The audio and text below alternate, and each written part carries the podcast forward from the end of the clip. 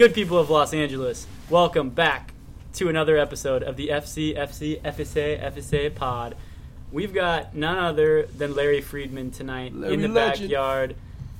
If you know Larry, you know he's got a, he's got stories, man. He's got stories about Chicago. He's got stories about sports. He is the type of guy you could sit in the backyard with for a couple hours and just talk all things LAFC and otherwise, and that's what we get into tonight. Slim, you want to hit him with the warning? It was a little bit of a noisy night tonight. Yeah, ladies and gentlemen, we are in the backyard of Dweez's place in Expo Park. There are helicopters flying, horns honking. Pendulce, man, I think his horn's broken because he's been yelling the last couple weeks. Vanusa, Vanusa. Um, and as per usual, I do have a potty mouth. I do intend to use it, and Larry joins me a little with the potty mouthness because the two scholars are too damn nice. hey. And if you feel like you shouldn't be listening to profanity because you're at work or around kids, you should probably stop listening now. Fuck everybody. FCFC.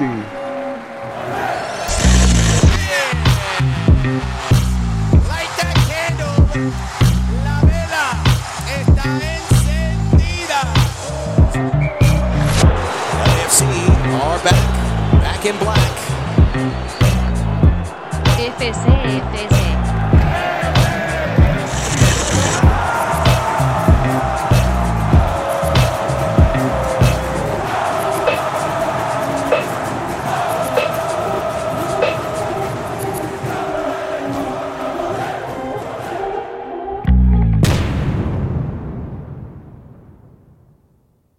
Welcome to the FCFC pod, where two scholars and a dickhead look at the world through a black and gold tinted lens.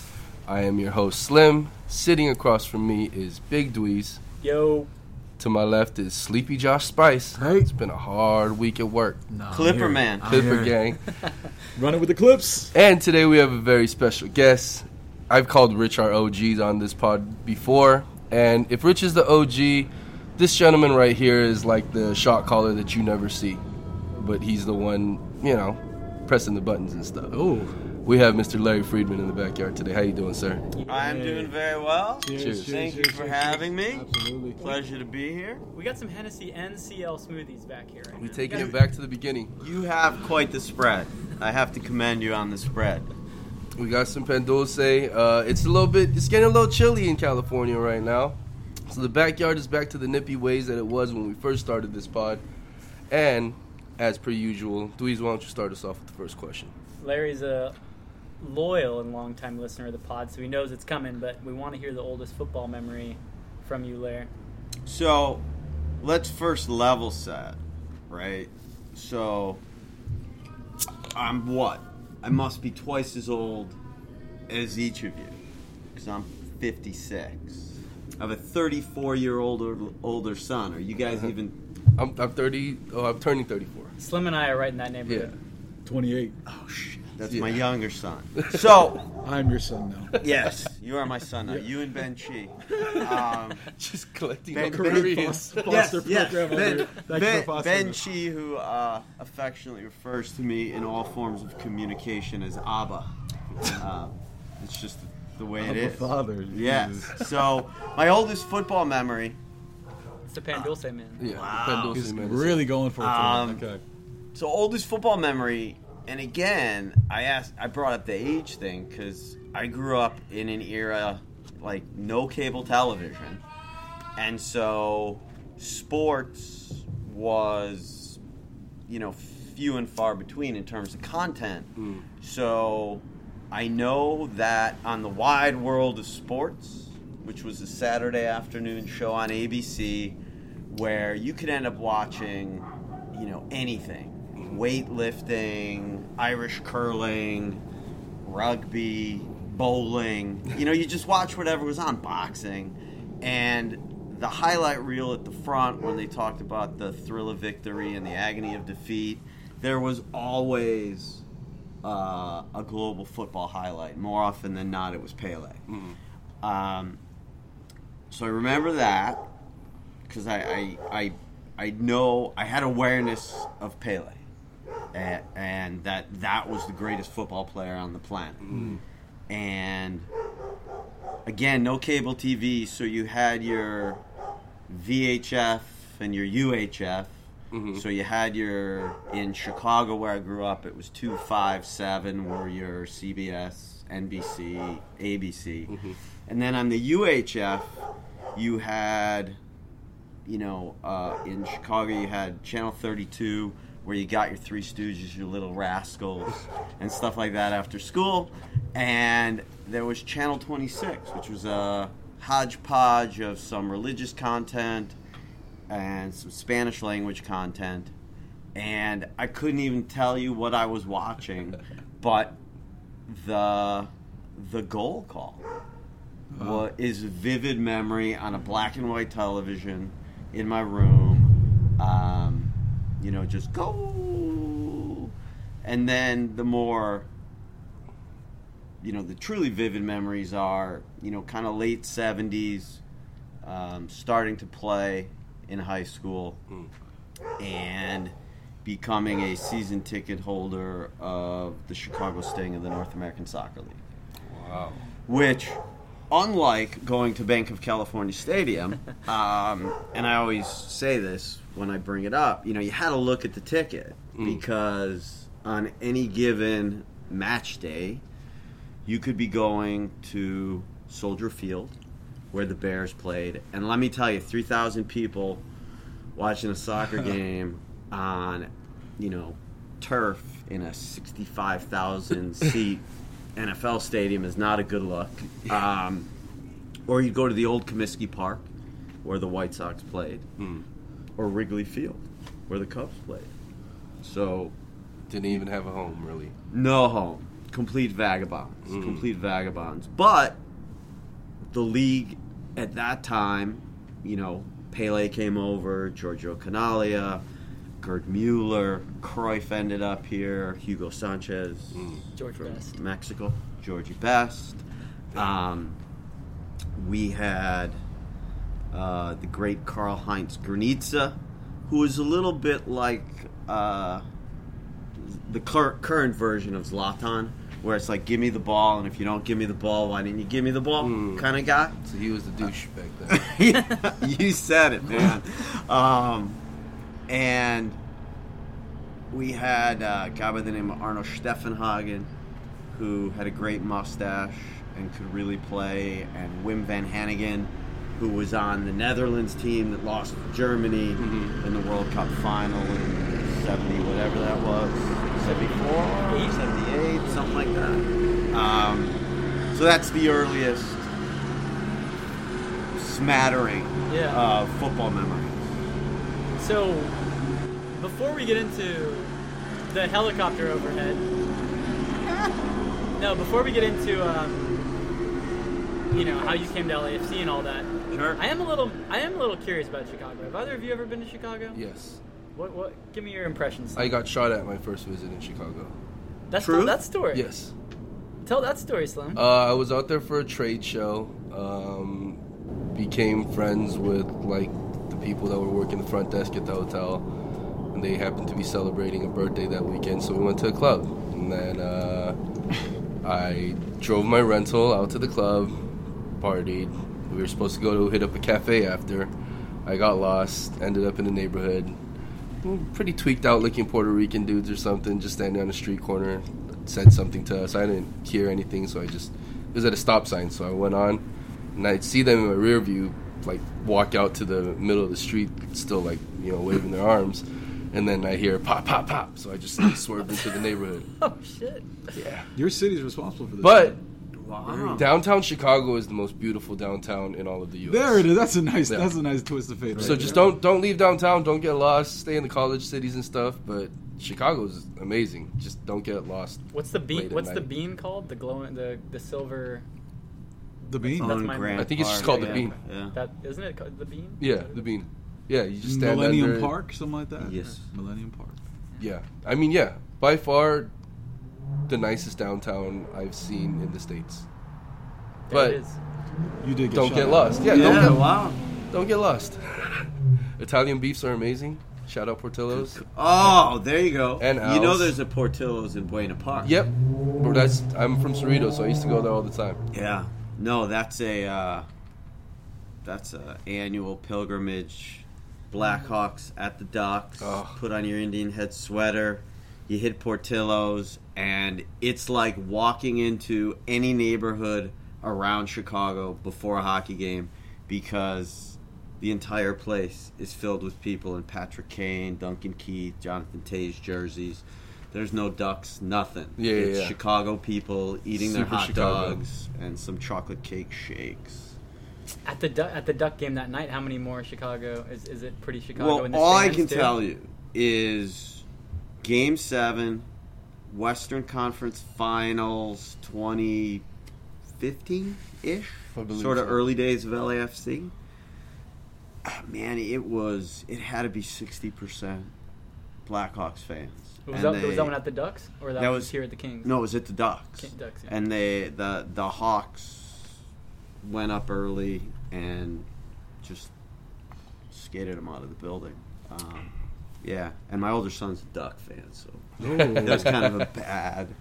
Well, it was good but bad. But you're, I mean, but you're like a thorough sports fan for Chicago across the board, right? Like growing up there. Growing follow- up for me, those- those it was, you know, the Chicago Bears were terrible in my youth. Mm. Um, again, back in the day when they played 12 games, then they played 14 Mhm. games, none of this 16 or whatever. Mhm. Um, and they were just awful. Um, the joke was because we had Walter Payton, you know, one of, if not the best all around player ever to play in the NFL. yeah. And the joke was it was four P's: Payton, Payton, pass, punt. It was terrible. And and we had a kicker.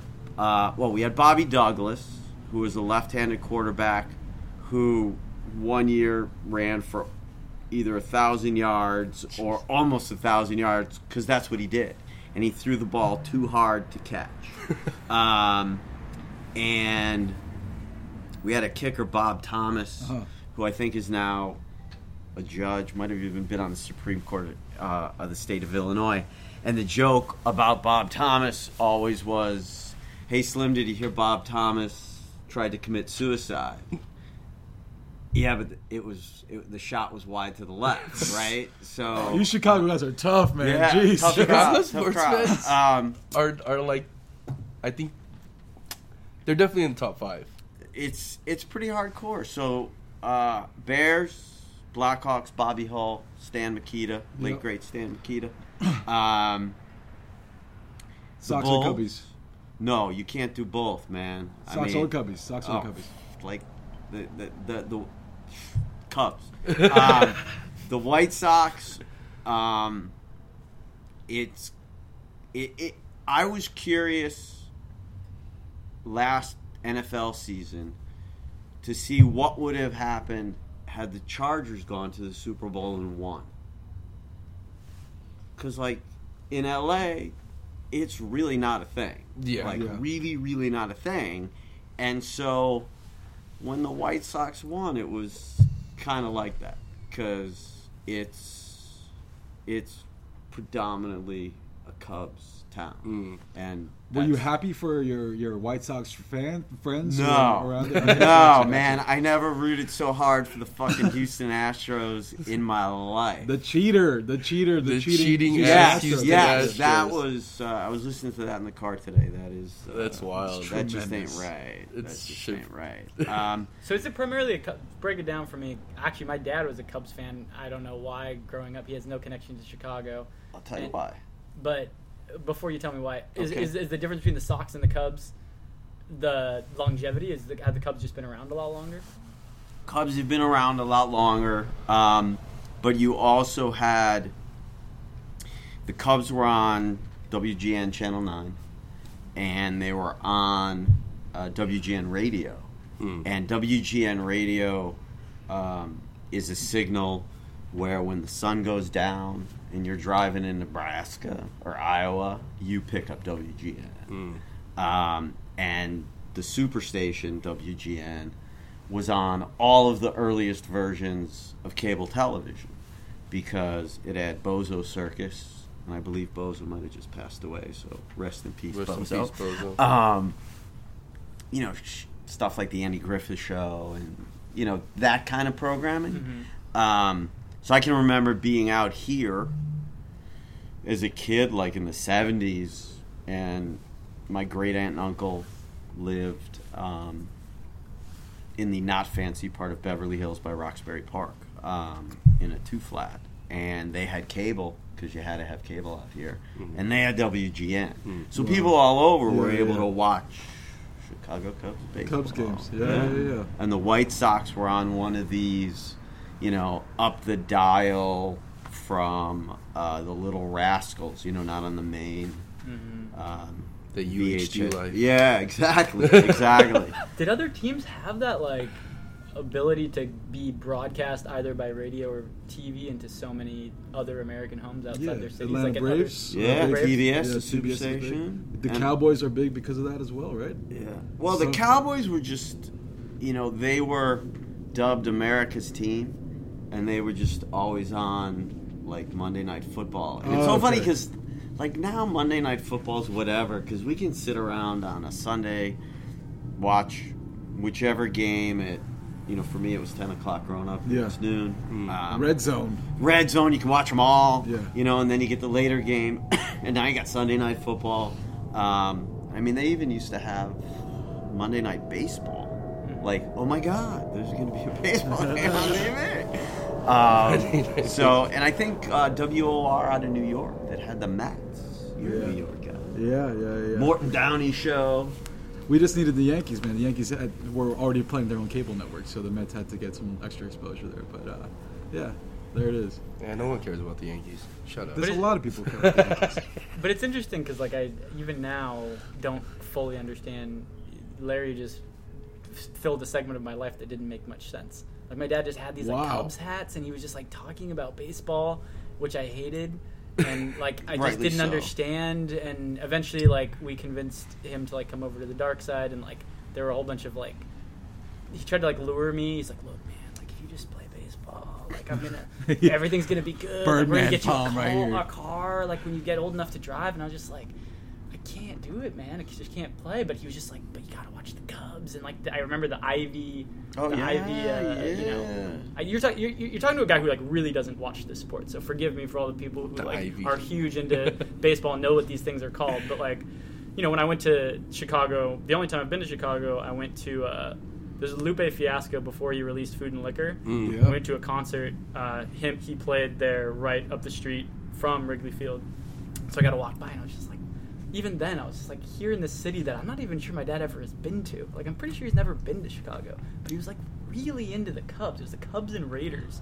And it was just so strange It's to like. eclectic. So when I when I ran into you like uh, a couple weeks back when I was running around the stadium, we were talking about you know many things, but you brought up like the Bulls too. So were you, you know, for the for the Bulls, you were mentioning that they were like pretty bad there for a while. Yeah, I mean- Pistons used to beat up on them pretty Well, good. if you, you know, again, since I'm enjoying, you're probably not enjoying, listeners probably won't be enjoying, but going back in the Wayback Machine, I remember late 60s ish, um, Bulls were playing in the old Chicago Stadium, not the United Center. And my dad came home from work because I always loved basketball. Um, my dad came home from work at like 5:30. Uh huh. And I was like, "Hey, Cubs, uh, the Bulls are in the playoffs. You want to go?" It's like, "Yeah, let's go." And you know, we get in the car and we go, and the NBA is still at a point, you know, where it it's fledgling. Mm. And they're doing the all right. Everybody go sit over there because the TV camera's Oh, over like here, that. and we want to Wow. make it look good for TV. And like the notion that you could walk up and buy a ticket to a Bulls playoff game, where when you kind of fast forward in my youth, you had um, you know pretty good team that never actually won anything, but competed against the good Laker teams with Jerry West and Elgin Baylor and Wilt, um, and and then of course Jordan, and you know then everybody you know everybody became a basketball fan Yeah. in Chicago because it was Michael and it was a scene, and um, you know a little bit like Showtime Lakers, you needed to be in the building because it was Michael. Um, but we talked about, you know, because we ran into each other on that glorious day, the day after um, vanquishing the Galaxy. Ah, Yeah, fun, fun time. As good as it gets, man. Yeah. Um, and you know, we were just talking about how eventually in sports it inevitably comes down to that moment where you've always had that hill you couldn't get over. Um, you know, it's your rival, and if you're going to take that next step, Yeah. you've got to climb the hill. And for the Chicago Bulls that ultimately went on with Michael to win six titles. Um, it was the bad boy Detroit Pistons with Rodman and uh, John Salley. John Salley. And what's funny is, you know, both Rodman and John Salley also ended up collecting rings with Michael Jordan and the Bulls. But they would just get physically destroyed. And there was just, there was fear. Scottie Pippen, who's one of the greatest all around players to play in the NBA, Yeah. um, made the top 50 at one point Right, right. Maybe not top 50, but top 100 for sure. Because he played great defense um, and could score. And he was just afraid. You could see it. And then they finally, you know, just had the right combination and, and the force of will of Michael Jordan. And they beat the Pistons. And those guys just, you know, walked off. There were no handshakes. There were no bro hugs. Yep. It was just that. sore losers were out. You remember that game, son? Uh, well, there's been documentaries on it, like the Dream Team documentary and stuff. They say that's part of the reason why Isiah Thomas wasn't on the Dream Team. Oh, they hate each other. Yeah, Still yeah. to this Oh day, well, I'm if you go back, and I don't know if it was in that one or another one. Like one of the great things about Michael Jordan, and my older son thinks there should be a podcast dedicated to this, so you might want to think about this. um, just those moments of what was it that night that motivated Michael Jordan? Oh yeah. And the reason he hated Isiah Thomas was because when he made his first All Star team, Isiah told everybody else, "Don't pass Don't him pass the ball," Jordan. right? and a guy like Michael Jordan doesn't forget stuff. So makes Yeah. him great. What's up with Isiah saying something like that? It just was. I mean, the he, he was the big dog. Maybe he was. Maybe he was scared of. Scared of. yeah, it's the it's little man hazing. coming up. It's hazing. I mean, like if you look back on the documentary and stuff, there's even like Magic Johnson and, and Jordan going at it during practice, and and then you know finally Jordan like kind of takes that torch from him. Yeah. At one point, you know what I mean? Playing one on one. What's different about Jordan is that most guys, as they as they get older in their careers, like kind of use these things as fun anecdotes and build friendships. And Jordan is burying people to this day because Yeah. of slights and Yeah, because yeah, of perceived, like perceived disrespect. Yeah. no, he he gets into the Hall of Fame, and I'm pretty sure the speech before him was John Stockton. And John Stockton does the The elegant. totally gracious, Statesman, you know, yeah, this this person, that person, and my teammates and whatever. And Mike gets up there, and it was like a list of everybody who had done him wrong. you know, the coach that cut him, Yeah. and somebody who didn't believe in him. And you're like, mm, I don't know about the tone of this. He chose that time to really list the people that have offended him throughout his career. I mean, I think let's stay on Mike for a little bit because I know we talk about the global sport of football and the stars there, but I've always wondered as someone who's from Chicago and who's in it while seeing Jordan kind of ascend to this thing. Like you saw, like what was it like to see young Jordan with the huge gold chain on to go into like can can't get over the hill to becoming the greatest like American athlete of all time. Like what is that to watch it as the local local guy? So what's funny is you can go back. There's a a magazine. I don't know if it's here, but it's in a number of cities. Crain Chicago Business, and then there's Crain's whatever hmm. business in other markets. And there was an article when they drafted him, and the premise of the article was, can Michael Jordan save the Bulls? Because they were just so bad Uh-huh.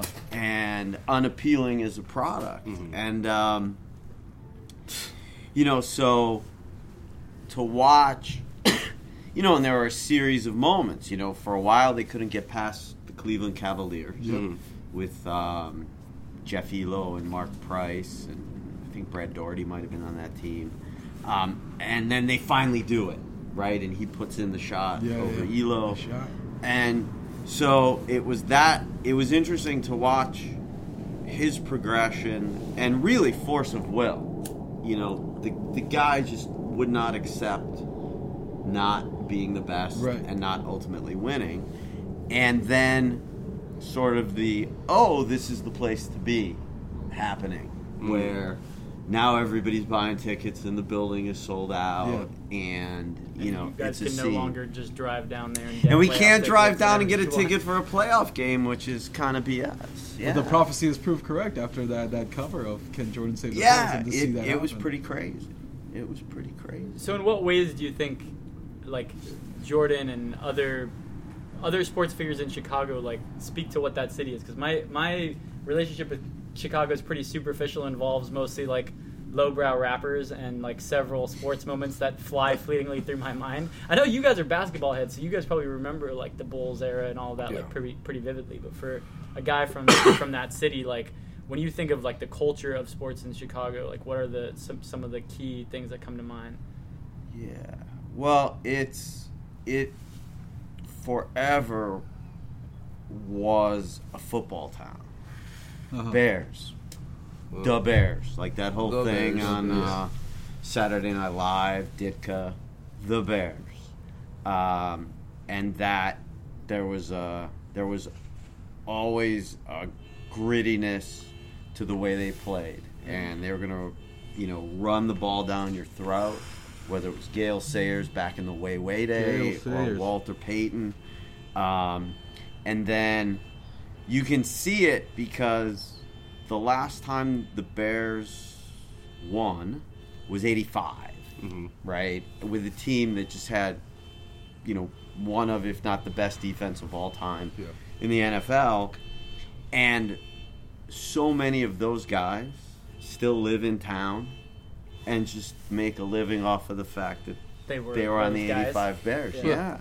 They got Uh, the dealerships. They got the yeah, all the or things, they're anything that you know yeah. they're doing the the the the pregame show on radio or the postgame show on radio or the day after show on It's radio. pretty, it's pretty rad. Like you get to exist as a legend forever from that season. Yeah, and, and for have- sure. Yeah, that's They for have sure. a restaurant and then they, they call it. yeah, You know? yeah. and and you know same thing. I think it's you know it's not unlike here where one of the greatest reactions to anything in Bank of California Stadium was when Kareem Abdul-Jabbar walked out with that bird on his arm. yeah. Like those Galaxy supporters were jumping up and down up in section 217 yeah. like the Lord Jesus Christ had just walked into the building. And so, you know, in a similar way, in Chicago, there are those figures. Um, you know, Bobby Hull on the Blackhawks, the Golden Jet, might have been the first guy to score 50 goals or whatever. Um, Stan Mikita, um, who is famous for Stan Mikita's Donuts in Wayne's World. Come on, you guys. Oh, okay. Party I do. time. Yeah, yes. Um, and you know, guys from those Chicago Bears, Dick Butkus, Yeah. who was a middle linebacker, you know, back in the way day, super tough. Typifies what a middle linebacker yeah, still is today. exactly. Yeah, there's in college it's the Butkus Award Yeah. for like a defensive player of the year kind of thing. Um, and then, you know, there were a bunch of guys in the old Cubs. Um, Ernie Banks, Mr. Cub. Um, Do you feel like that kind of adoration of athletes even past their retirement is something that, that you kind of walk with e- even in your career today where it is like it is this whole ecosystem of athletes doing their best and then af- and then the post Yeah, I mean when when you know because we go through this thing, uh-huh right? Because it's not like we have it mapped out from the start of the season to the end of the season. Okay, so match one, here's your Sure. honorary falconer. Match two, here's your honorary falconer. It's a little bit more of a week by week, match by match Uh-huh. kind of thing, and there's people we'd like to get, and you're trying to do it, and sometimes it happens, sometimes it doesn't. And when I hear that for the Seattle playoff game, and we can get into like the the lack of reaction and that whole vibe that night um, at some point. Um, but I hear it's going to be wait, wait, the logo man from the, the from the NBA logo, Uh-huh. Jerry West. Yeah, yeah. Like, stop! Right, right. It's the logo Yeah. guy. I mean, he's like this whole other. The kids he's just- the logo. He's the logo, and there's like, as far as like an NBA executive, you get a Jerry West and you start winning. Yeah. Like, he, Post NBA, he's been a killer too. But yeah, I don't even remember Jerry West from that. No, it was really it was it was you know the whole evening was odd. Mm-hmm. Um, but I thought, okay, like we've had Kareem, we've had Magic, everybody goes woo, Mm-hmm. Yeah. and it was kind of like, hmm, It's a leveling up. Why do you think that is? I mean, let's let's let's cut into that right now. Like Jerry West is still fairly famous around these circles. He's around. I don't think it was Jerry. I think it was that night. Yeah, there was Ooh. there was a, a weird energy that I mean, just throughout Because that day. you know, for us in the North End, like it's hard for us to give a, a crazy reaction because we try to be up at mm-hmm. at hundred the whole time, and mm-hmm. so I mean, it's great when it's the LA guy, LA guy who makes it out there, but the whole stadium wasn't really vibing to it as as much. No. Wow. And I don't know. I don't know if our lead host is ready to move into this. Yeah, no, But- let's let's let's come on, run it. Let's run into it. I don't know Okay. enough about Jerry West. I, I'm sitting with two guys who I believe basketball is like you guys' first love, isn't it? Yeah. Like from a One of us works in the NBA right now. Oh, That's where he gets his right. Paycheck. Right, right. My And one of us- bread So, is actually through Jerry West somehow. Exactly.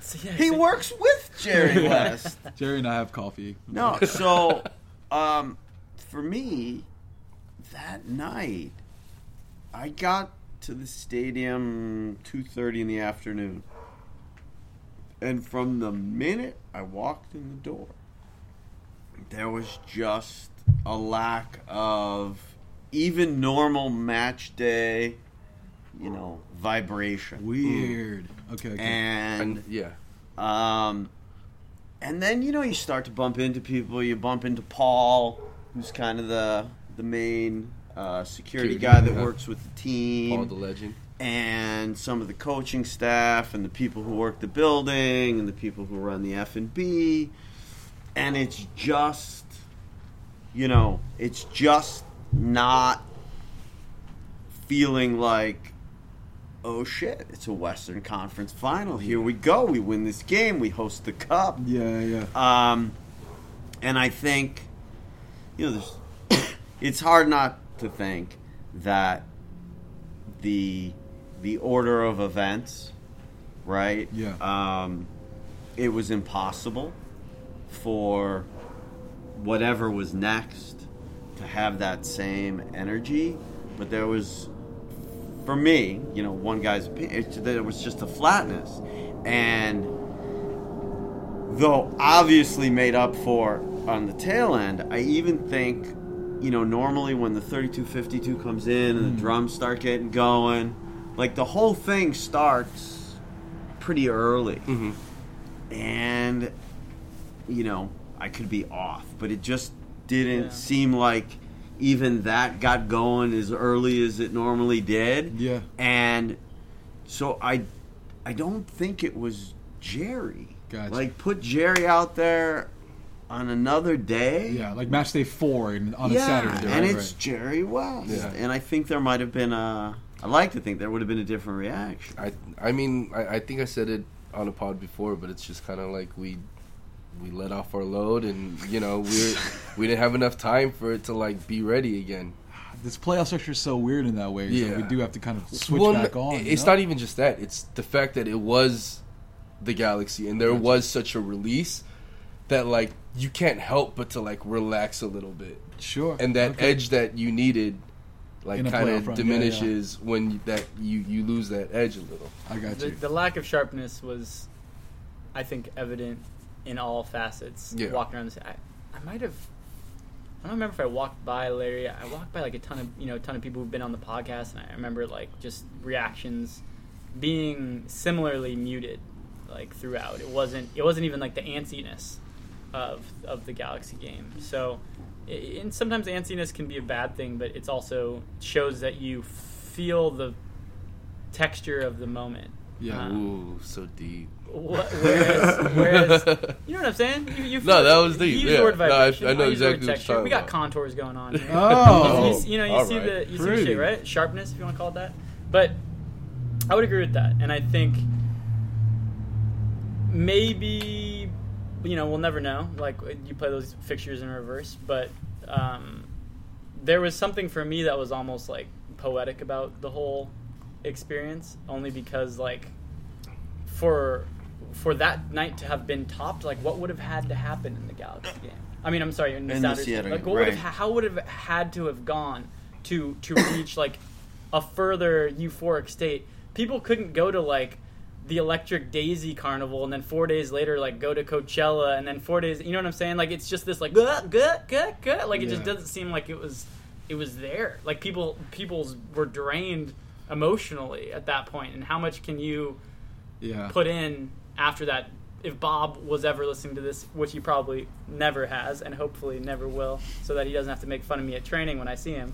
But like Bob probably couldn't like get you could you could have all the magic tricks in his book to like to like you know I don't know hit the spark spark plugs and just like zap his players to life like here you go guys it's, I- the, it's the final but to me, what's funny is I think that that post game interview, in a sense, like he, that's what he might have been trying to do.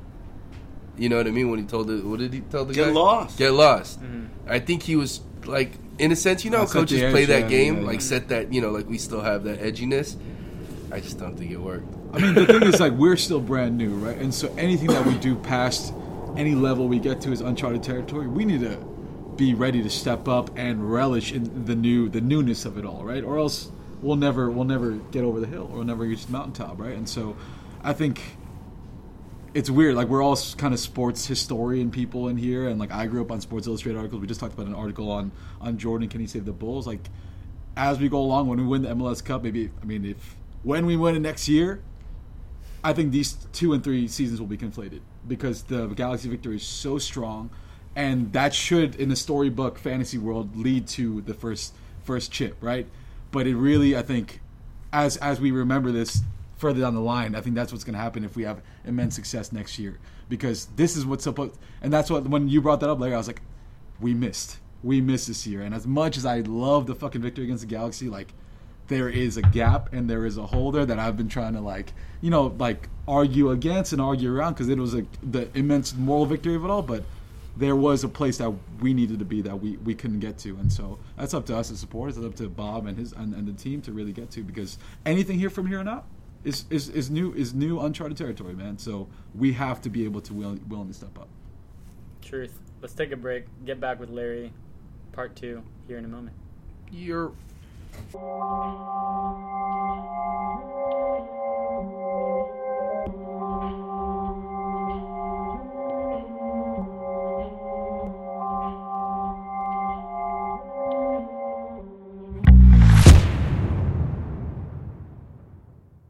Back here with FCFC Pod, here with LAFC Larry, and we're doing um we're we're gonna jump into LAFC origin stories pretty quickly, but I just want to know you, you mentioned your son was a Ducks fan. Yes. Was there a pressure as a dad, transplant here, to pass on your Chicago fandom to your children? No, the uh, the duck fandom happened early two thousands. Maybe it was 03. was it because of movie? No, it was around the movie time no, no, movies was like no. 90s. Yeah, yeah, 90s. movie was way before that. No, this was um, quality of play. Um, in like the early two thousands, uh, on the back of the great Jean-Sébastien Giguère, the Ducks make a run, this improbable run to the Stanley Cup Finals, and you have Niedermayer versus Niedermayer Yeah. in the final. Um, because it's Ducks and New Jersey Devils. That's right, Scotty. And, and during that run, my older son was always uh, a fan of goalies. Wait, And- you were a Devils fan back then. Yeah. Yeah. Marty Brodeur. Yeah, like, look, man, if you don't have to face any shots, you're gonna have a pretty good run. Best Uh, defense in the league. Yeah. baby. Um, so he became a Duck fan in that sort of era. Was that like Teemu Paul Selanne Kariya. in them? Yeah, I Paul- think T- Teemu was on that team, and that was also the final where somebody lays out Scott Stevens Scott lays Stevens out lay Paul Kariya. Kariya. They, they- Paul Kariya looks like he's dead, Yeah. and then you know you see the puff of uh, breath on the visor, and he gets up and scores a goal, and it's like you know scripted kind of stuff. But no, Yeah, I did not. Um, We've spoken about in the pod pod history about how betrayed we felt when Paul Kariya wasn't a Korean man. Yeah, man. What the fuck was that? yeah, come on. that is. And then there's like yeah. white guys that are last name Lee that always throws me off too. But yeah, when we I found out Kariya wasn't Korean, I was We like, didn't fuck with him no more. this fool. Anyway, I'm a continue your Kingston, story. bro. That is amazing. That's- Cultural That is appropriation. so very amazing. Oh, That's yeah. I s Teemu has a a, a steakhouse Yeah. in like uh, of like Long Beach, Laguna somewhere Beach. down there. Laguna Yeah, One of those fancy beaches. yeah, yeah, He turned like a house into a steakhouse. Yeah. It's pretty nice. Um, but no, I did not. There was no pressure of fandom, and there have been moments where, you know, I think I have felt bad. My wife has probably felt bad that we had passed on the. Uh, Good for Slim. I'm a bad we, geisha. we had uh, we had passed on the disease known as being a Cubs fan, Uh, uh, in particular to uh, our younger son. You felt guilt about this. Yeah, man. I mean, there's nothing like. Um, so it's like making your son a Knicks fan. bro. Passing on generational. Yeah. brand, So basically, so here it's um it's and and you can watch. There's there were documentaries about the curse of the Bambino on the Red Sox, Mm-hmm. and I and and th- this was before they started actually winning, Yeah. and this was like an HBO thing, and they're oh yeah I know Yankee fan I understand. Yeah, Um, but you have people talking about how in that game where before the ball goes through Billy Buck's Yeah. legs, um, where people are waking up their young kids because they want to share the moment when they win the World Series, only to have scarred them for life. Yeah. and the year that the year of the Bartman Ball, Moises Alou. Oh. Moises Alou is my guy. Um, and so after game six, Cubs lose the whole Bartman thing. Um, my my younger son is I don't know, 03, uh, 12 years old.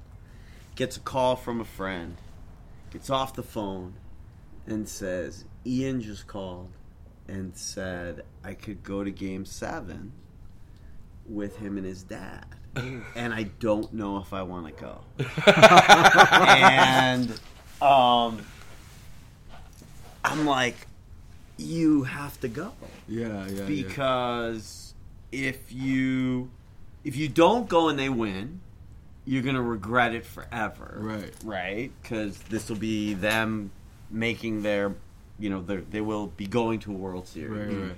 And if you do go and they don't win, you won't be the only one crying. right? So, of course, Very logical way to look at it. they lose, and I had gone with other people. So Uh-huh. he had gone with, and I was sitting up in the nosebleeds, and my son was somewhere else. So I had come home. I got home first, Uh-huh. and so watching from the front door at my house. His friend's dad pull up to the curb, and young Corey Friedman get out of the car in his Cubs bullpen jacket with his head down, crying, was just like, and I'm the one who told. Who to. I did it. Like, that. not that he wouldn't have been crying at home, Yeah, but yeah. and so that reminded me. I got this. I've carried this in my wallet since 1984. Wow. Okay, so in 1984, back when there were only two divisions in each league, Yeah. winner of each division, they meet, five game series, winner goes to the World Series. My Cubs win the first two games against Steve Garvey's San Diego Padres. Mm-hmm. They kick their ass mm. in Chicago. Mm. Then they come out here to San Diego for the next three. Yeah. And you're like, oh shit, they only need to win one game. They lose the first game. You're like, whatever, right? sure, they're going to get one. Yeah, yeah, yeah. And then they drop game four, which was my uh, my last experience with organized religion. I, I'm in col- I'm in college, and I, I actually go to temple on Yom Kippur, Uh, and I'm like, all right, sacred day. like I'm I'm going yeah. right? Koufax didn't pitch on Yom Kippur. That's I'm right. going, and Koufax didn't pitch. I'm on either Yom gonna Kippur. walk out. I'm I'm gonna be a believer or not. and and fucking Steve Garvey hits a late inning. It could have been extra innings. I don't even remember. Home run off of now Hall of Famer uh, closer Lee Smith Mhm. and you end up in game five and they blow game five and so this was in usa today and i i tore it was the day after the cubs lost Yeah. and i kept it in my wallet Yeah, yeah. for like 20 years and t- and took it with me to game 7 against the Marlins in 03 and I was like either I'm going to rip this thing up and leave it at Wrigley Field cuz the Cubs will have won Yeah. or I will carry it in my wallet for the rest of my life cuz it's just never going to happen. So Yeah, for our listeners, Larry is passing around a a little bit bigger than a passport-sized photo news news clipping of a quotable that says they wouldn't be Cubs if they didn't break your heart, which is beautiful in itself. But what I love more actually is the caption that fall or the the the attribution that the Read quote is out. given. Jeff uh, Granger, Chicago baseball fan, after the Cubs lost to the San Diego in the National League Championship Series, ending their attempt to win their first pennant since 1945. It's like this huge explanation for how big of a Right. deal this moment yes. was. These one, two, three, four, five, six, seven, eight, nine, ten words, a nice round number, really sum it up. First of all, I just think it's also impressive that Larry has not lost lost a wallet since 1984. That's Dang it. thir- 35 years. My 35 most wow. admirable quality. Wow. I have not lost my wallet. Oh, That's man. that's Uh, really and it's impressive. in pretty mint condition. That It piece is. I We're taped it up, condition. man. I Yeah. taped it up. My wallet goes Um, through some shit. This is this is the man we're talking to right now. Incredible. Yeah. So, as we started to talk during the break, for over a decade, I was like, this just isn't going to happen, uh-huh. right? I had accepted the fate. And that included being at Chavez Ravine when they got eliminated by the Dodgers, mm-hmm. drove to Arizona, Yeah. where they lost the first couple of games against the Diamondbacks and then went back home and got eliminated. And I was just like, it's just never gonna happen. And and then it happened. Mm-hmm. And if you go back and watch like this Curse of the Bambino about Red Sox fans who had suffered, mm-hmm. Yeah. there's always that question.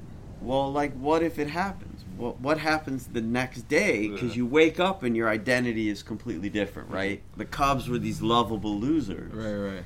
and now they're not. It's like when a fa- like a funny fat person gets skinny and they're not so funny anymore. so uh, I don't know about this, man. Like even Chi, when like at one point I went from 285 pounds down to like 190, and Ben was like, I don't, I don't even know if I can be your friend anymore. Man, Ben just knows the things to just fuck you up. Yeah, huh? man, and now like- I'm back I thought being you were going to tell me that Ben used to be really funny and really fat. Oh, and no, now Ben- he's skinny as a rat. He he was funny in like a bitter, hateful way. Yeah, he's still the same. You just gotta talk to him a little. He's shy. So what was it like then? Obviously, once that changed. For you? So, um, you know, and it's it's another one of these like crazy experiences where you have to go. You know, it's never easy because when they ultimately win, they're winning by three runs in Cleveland in the bottom of the eighth, and former Yankee, now back at the Yankees, Aroldis Chapman That's right. is in to just shut the door. Right, the guy throws what 103, Yeah, something like at that, that, time. Yeah. And he gives up a three-run home run, hmm. and now the game is tied, and you're just like, All the narrative comes back. Exactly, Yeah. because you're expecting the worst. You're expecting the rug to get pulled out, and you get teased along enough yeah. because the Cubs have gone down in that World Series three games to one. It's basically over. And then they win that next game. You're like, all right. And then they win the next one. The next thing you know, you're in game seven and they're winning. And they're like a handful of outs away. And he gives up a three run home run. and you're just like, you've got to be kidding me. Yeah. Um, but it was that last walk through the valley of death before the payoff. Yeah. And I think for me, I said it then, I've said it since. They could have folded the franchise and said, We're going out on a high, we're done, Yeah. thank you very much. and that would have been fine. and you know, for me, I've I've had you know we had a Super Bowl in '85, which after years of you know two and twelve, um, was amazing. Uh, the Bulls, after you know walking up and buying playoff tickets, um, and then you know the Blackhawks won. They had that kind of back and forth with the Kings, where one team was winning. The Patrick Kane. Yeah. Um, and then, you know, you put that on top of it. It's like, what else are we. There, you know, you're done chasing everything. I've lived a good life. This has been this has been good. Yeah, it's been great. Like, and and there are fans who have supported any number of other teams in you know the traditional Big Four sports. You know, the Jets fans would love a Super Bowl. You know, since Joe Namath, Joe but Namath. it hasn't happened. And you know, there's all kind. of The Minnesota Vikings, I don't think have No, they haven't. one one. So, and then you know, sort of during all of this, so the Hawks win at least one Stanley Cup after LAFC starts. Might have been two. Uh, Cubs win a World Series, and then I'm spending, you know, 24 hours a day on LAFC, and the you know, and it's sort of to weave the random conversations we've mm. been having together. Mm. You know, after close to four years or three and a half years, whatever it was, of working on this dream, and we're sitting in Seattle, and like 50, 58 seconds into the game, Latif Blessing heads ball that goes off the post. And you're like, wait a minute, we might be good at this. Yeah, yeah. And, you know, to walk out of there with that win was crazy. yeah. And by the way, drive into my garage after I get home that night. You know, garage door goes up, and my younger son had hung the Cubs W flag, which is a thing, Yeah, yeah, right? yeah. Which was kind of cool. And you know, we've we've established so many relationships and friendships throughout the world of global football. You know, that whole match, the my phone is you know going crazy, and half of it is from people in Dortmund. Mm, right? Wow. Those those guys are all up watching this game and you know living on the edge with us because how that game ended 1-0 is beyond me. Yeah. And then, you know, again, Seattle, the opener at Bank of California Stadium. Mm. And so, you know, I had this question in my mind, and of course, I asked John Thorrington, and he gave me a very clear answer, and I saw the error in my ways.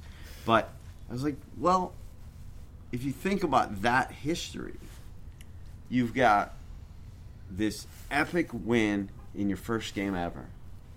Then you get ridiculous win, Hollywood script that nobody would buy because it was ludicrous for the opener at Bank California Stadium. And shout out to Fuck Lord. so- exactly. Um, and you're you're you're you're now in this. You know, you're looking back and saying, "All right, well, we had those two epic experiences, and then we had this one really crappy experience. Hmm. Would you trade? Because the euphoria of that first win." In the first game you've played, Shit. and then the euphoria of that night at the bank, Yeah. like and I go back, you know, if you ever need to go to a happy place, like, oh, I know what I'll do. I'll either pull up the audio clip or I'll go to the video clip in Spanish because that's the way I prefer Hell it, yeah. of that moment, right? Or Dave Denholm's. What will Vela do? What will Ziman do? Blah, blah, blah, blah, right? And versus the anguish and the just brutal heartache of a couple of Tuesdays ago. Now, Thorrington was like, Well, that's a stupid question, Larry. Obviously, we would want to be playing in a final.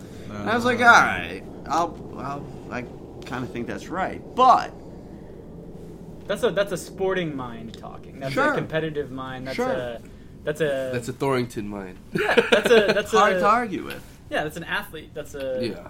But, But- I'll be honest, like that made me really think, and I, I don't know if I would trade that because even though I wasn't in Seattle, like watching people's Instagram stories, like of the walk down and the celebration, like the emotions were palpable, even from being on a plane from the Bahamas to back to LA. That was a little bit of a. I, I was like, Wow. but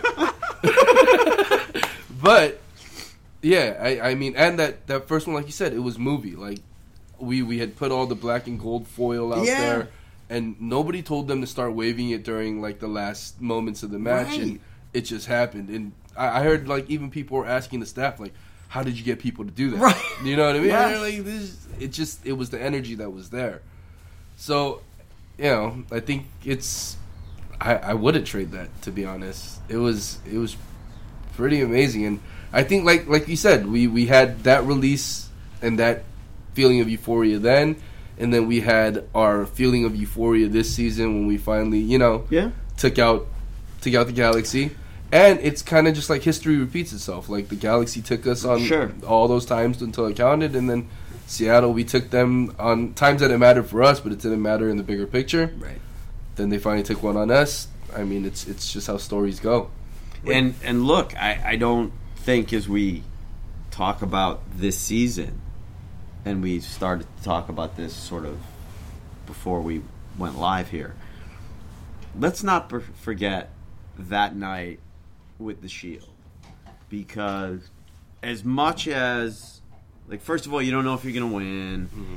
and you know one of the as this thing was going on with NYCFC Yeah. and we're kind of inching along and mm-hmm. you know they're tying and we're tying and you know we're just not ending it Yeah. so it keeps going there was that oh man like we don't want them to like lose and then we kind of backed into it right? Right, right. so that opportunity to go out and actually win it win it at home and then the completely unscripted nature of what followed, right? Um, the fact that you know the on-field thing was planned, semi-rehearsed, mm-hmm. and then of course didn't go to plan. Mm-hmm. Mm-hmm. But it was better. It was better. and then the notion was, you know, players and coaches go into the locker room and they have their own thing, Yeah, and, yeah, yeah. and that's it. We're done. and it just kept rolling. And there was actually a moment where I was back there, and you know, all the they they had ordered like thirty bottles of champagne, like one per player, which doesn't exactly make sense, but okay, that's what happened. And they're gone like in no time. Yeah. And then you have Carlos Vela saying, "Where's the trophy? Where's the trophy?" It's still outside. and I'm house. trying to explain to him. So it's actually kind of like their trophy, right? The supporter shield, Uh-huh. and where's the trophy?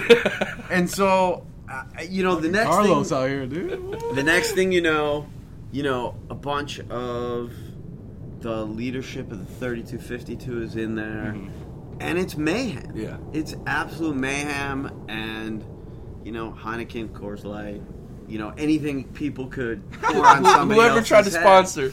Yeah. um, that was Yeah. spectacular. Yeah. And That's funny. Oh my god.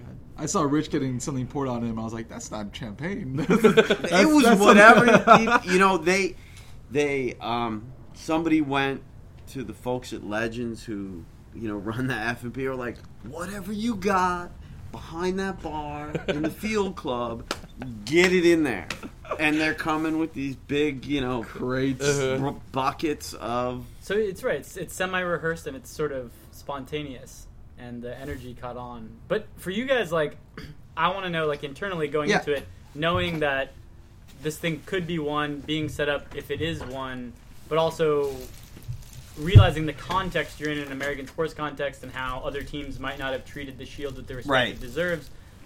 Can you clue the people into like why you guys? I know because of conversations I've had with people, but like why you guys felt it was important to celebrate the Shield the way you did. Yeah. I mean, it's a couple things. One,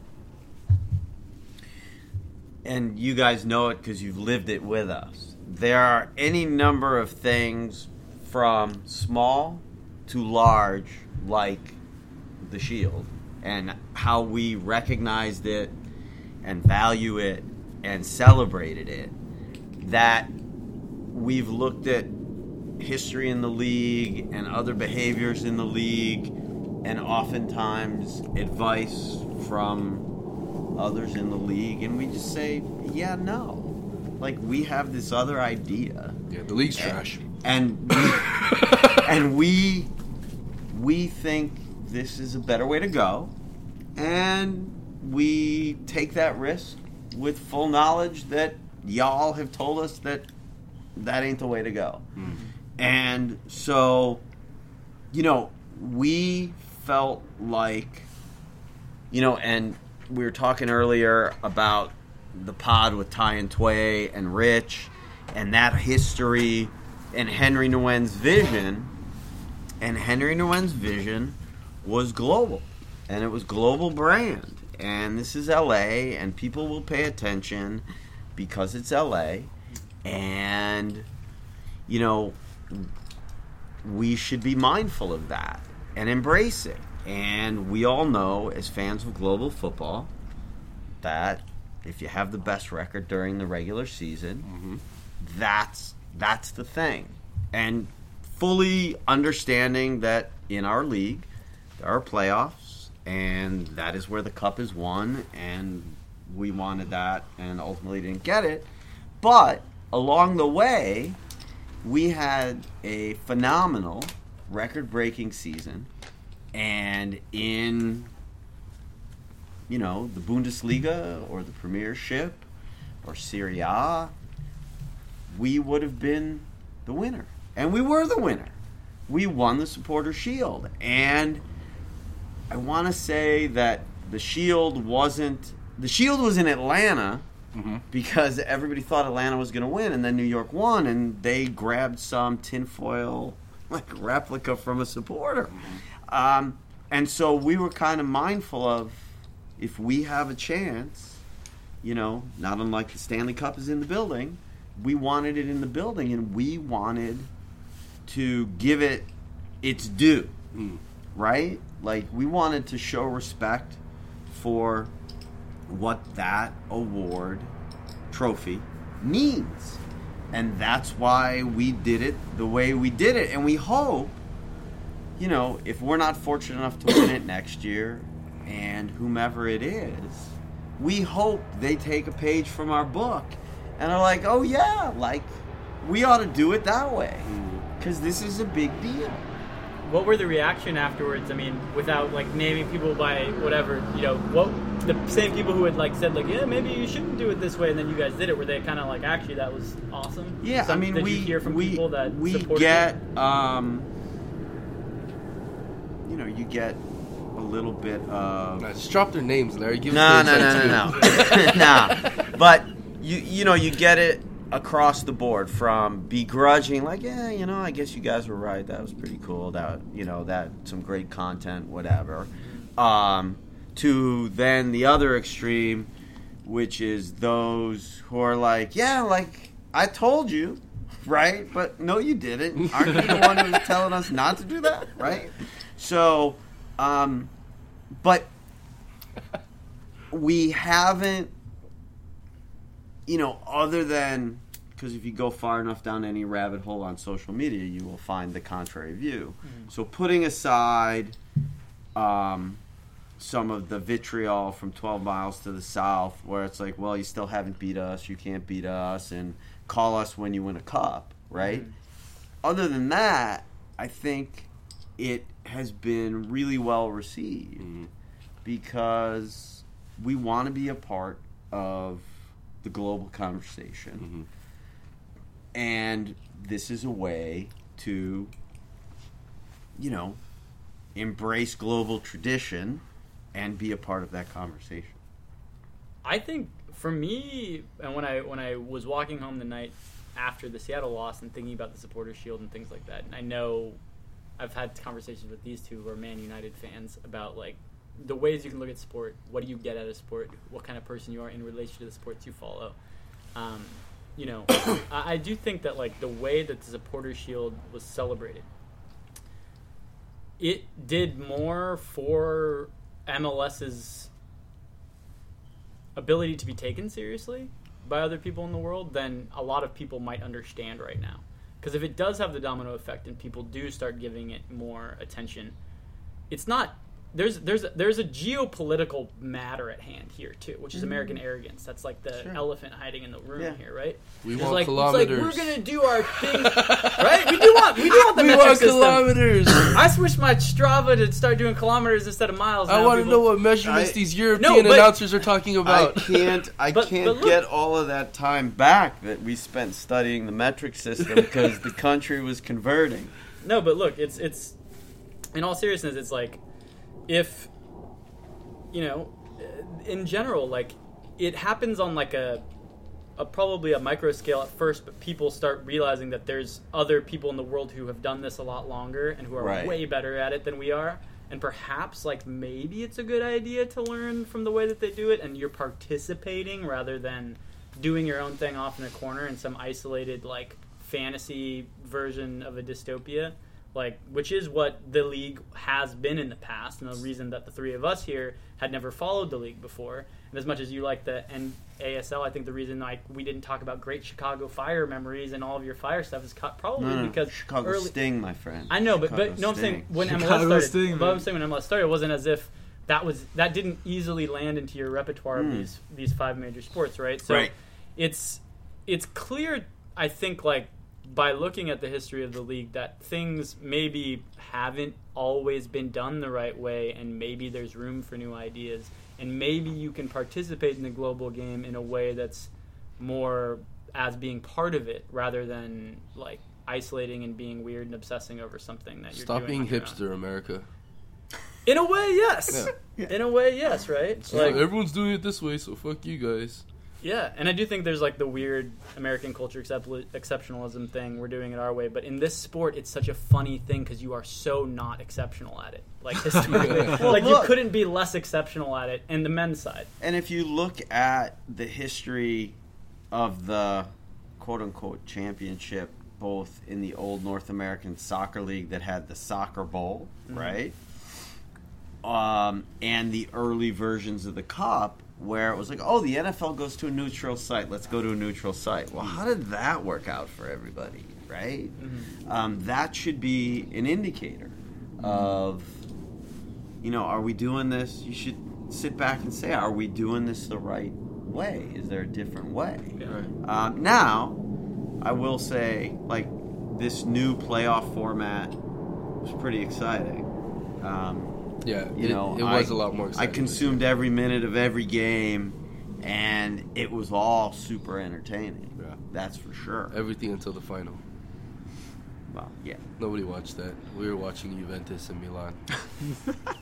Fuck you, MLS.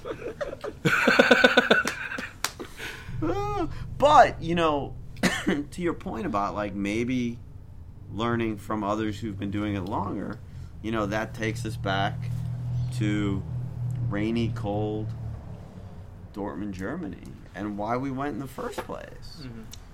This guy had that exact look on his face in the lobby of this great hotel because he'd had some Hennessy. Hennessy that we brought, we checked into our bags and brought from America. Are 'cause you we, fucking kidding me? Yeah, dude. Oh anytime me and she go anywhere, we check in a, a bottle of Hennessy each. Even when we went to Korea, we all checked in two bottles of Hennessy. That's like If, nine, a nine. if that wasn't the Hennessy sponsored the pod moment, I don't know. Uh, you know is. what I mean, Henny? We've been out here. I've been out here in these streets. Fuck, do you say let's do this. but yeah, that was. So continue, Rainy- rainy- continue rainy the day in hotel, Talk about the hotel Dortmund. moment, the Dortmund moment. Um, no, you know that that trip, um, which shout out to at LAFC Rich, who at times gets these ideas, He's and he's like, "Hey man, like, we're gonna do that," and I was like, "Oh my god, like, just stop." And and and he he had this on his mind, and you know, he was so right. But what was so impressive about the trip for me, I had been there before, had seen the yellow wall. Um, their in stadium host announcer, Nobby Dickel, club legend, has this little perch just off of the yellow wall. And I was there for part of the match before we took the trip, and it was just the craziest thing I'd ever seen in all of sport. Because that mass and the you know like like Jumfrelli Football Club is amazing. But when you see that yellow wall Yeah. and people moving in unison, it's crazy. But these guys, and it was Gil and Joseph and Jimmy, and you know, it was like we're here to work. Like we're not here to just watch BVB play like Munchen Gladbach or whoever the heck it was. Hamburg. Hamburg. Yeah. Um, these guys, like, were all there from different vantage points studying. It was like this master class in, like, how are they doing that? You know, how are all those flags spinning around? And when do they do this? When do they do that? And it was just so, that was a real moment where you know after the match back at this hotel hennessy beers whatever and talking to ray and finding out that like people were taking notes mm.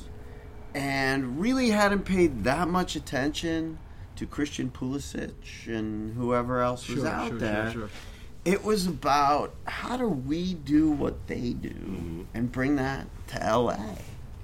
And that was pretty wild because Damn, I didn't even think about it like that. Because even to this point, until that moment where they scored that goal to win the match, I don't really remember anything about this, the match. We were just watching the wall. I was seated above the Hamburg supporters, so I was watching the away support and how Right. hard they were going, and all those people from because the main thing was is we were supposed to all be in the wall, but the the Dortmund supporters were like, "Fuck these Hollywood ass motherfuckers! They're not coming into our wall."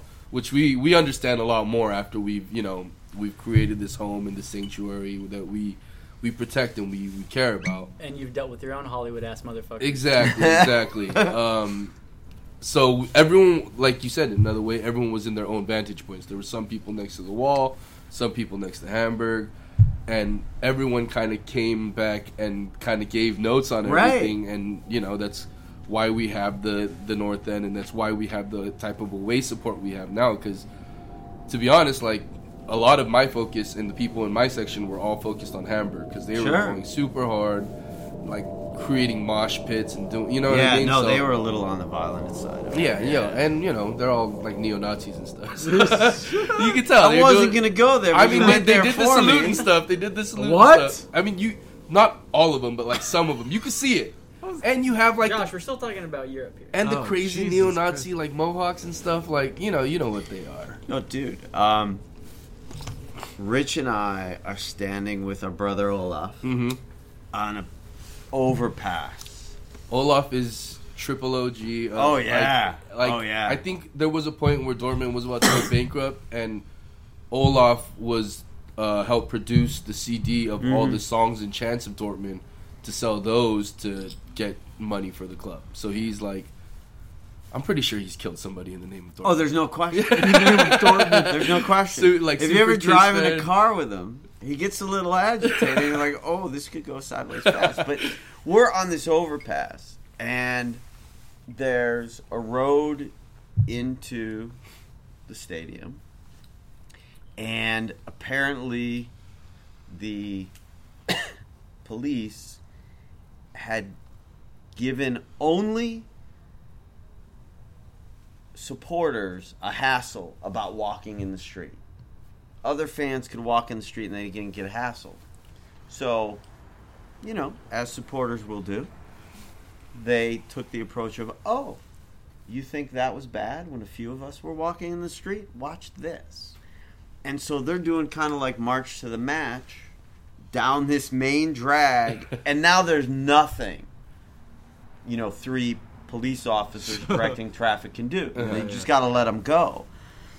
And they're chanting in, you know, what my wife would say is, oh, that's a really beautiful language. Um, all due respect to the German language. And, you know, it had it on the one hand you're like this is friggin' unbelievable that there's this passion and support and they can all come together and do this and then there's that part where you go hmm this might be scary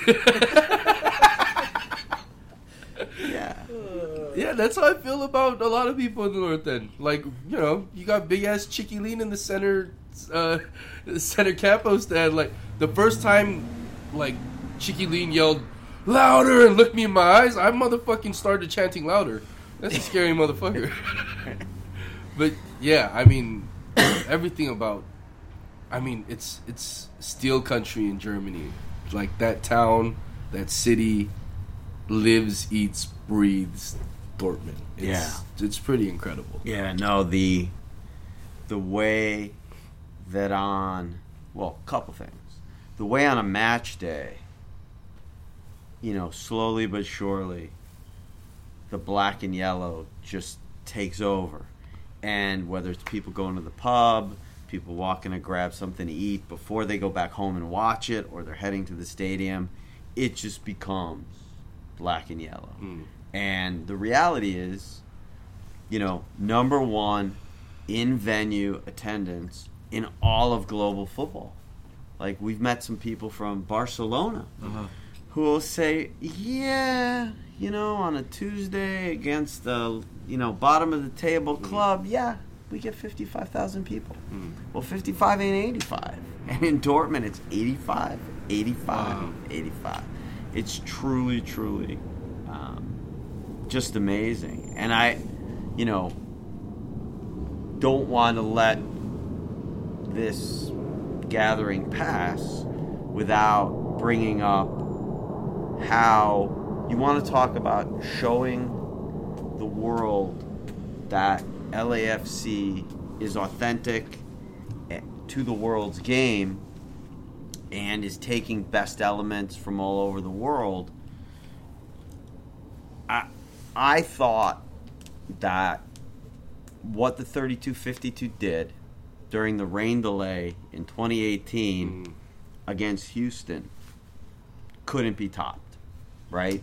Because even Bob and the coaches, right? Because every 15 minutes, one of the coaches would go out to see what was going on with the weather and would go back in and say, "Yeah, it's still raining, but you're not gonna fucking believe this. They're still rolling, like they're still, and they haven't gone. Like they're all still there, and they're still going." But what happened after we did not win the conference final against Seattle Mm. In the North End? I- don't know. I don't know that there could be anything more impressive, special, um, authentic. I mean, whatever you know, descriptive you want to put on it. But I just, I, you know, it's one of those things where I just couldn't believe what I was watching, and it was amazing. It was just friggin' amazing. Um, and as hard as it is to go back and watch the end of that match to get to that point, like I've done it a bunch of times because, you know, again, for somebody who's been at this since October 2014, like you want to feel good about what you're basically giving over your life to and what this club is actually about. Watch that. Celebrating and shitting on other people's celebrations. West Side. And on that note, we'll take our second break and be back for tea time with Dweez.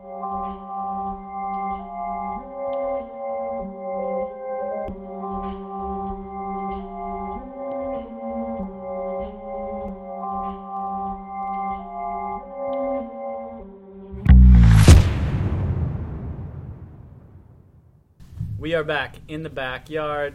Larry, For man, me?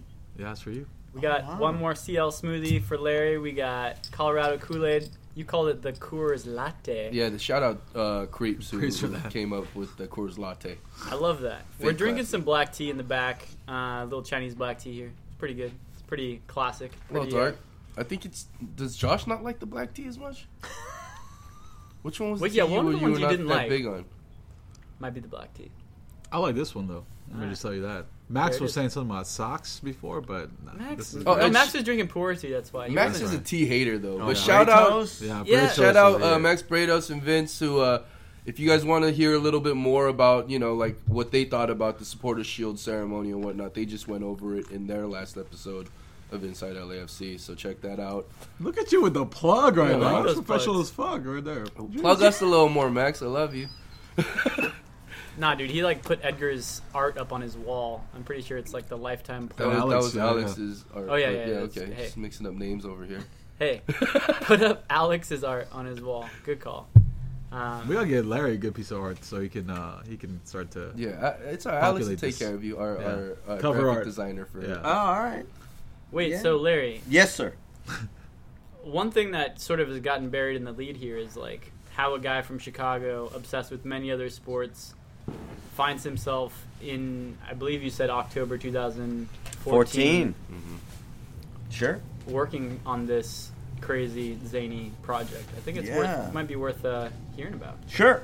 So, in 06, I moved out here to work with LAFC's executive chairman, Peter Guber, in the uh, minor league baseball business.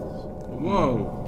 And so we had a portfolio of affiliated minor league baseball teams uh, in random places across the country um, Dayton, Ohio, Frisco, Texas, outside of Dallas.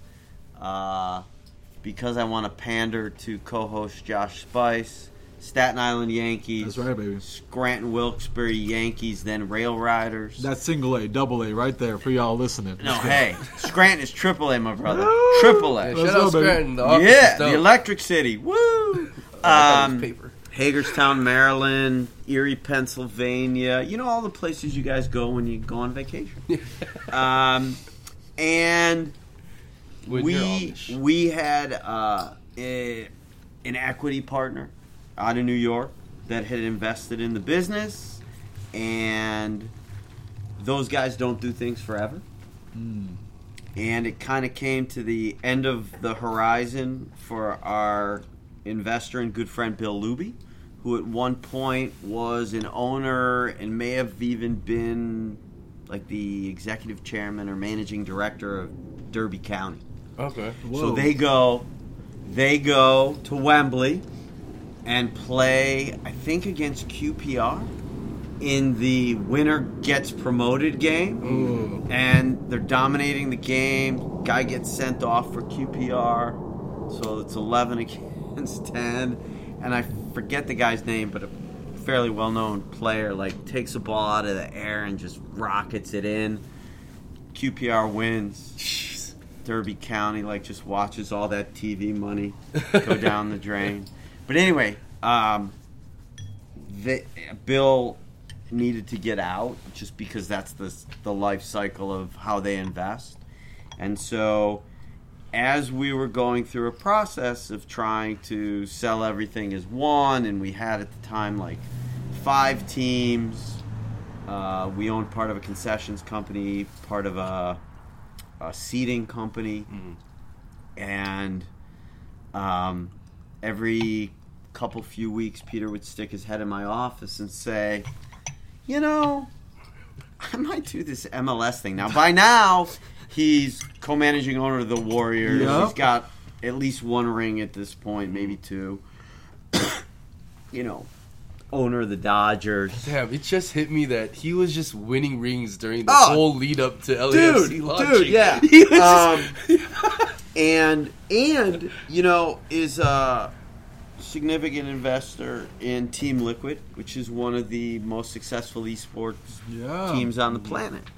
So he would say, "I might do this soccer thing. I don't really know. Not really my sport. I don't know if it's a good idea. I don't know if it's a bad idea. and if I do, maybe there's something for you to do. But hey, hey, hey, hey, hey." You can't run it. You can't run it. You can't run it. There's a guy, and that was in original group, and I can't remember who the other people were at this point, right? You know, then, and this starts in like 2012, mm. and then by 2014, the group he was originally in gets outbid by Henry Rubin, Vincent Tom Penn, and MLS is concerned. Second attempt at a second franchise in LA, mm. you can't fail. Mm. You cannot fail. It has to work because there won't be a third time, mm-hmm. right? And the league suggests to Tom, Henry, Vincent Rubin, you need people who understand LA and the peculiarities and what makes it great and what makes people turn up, etc. And we're never, you know, we're not going to tell you what to do, but you should meet this guy, Peter Guber. And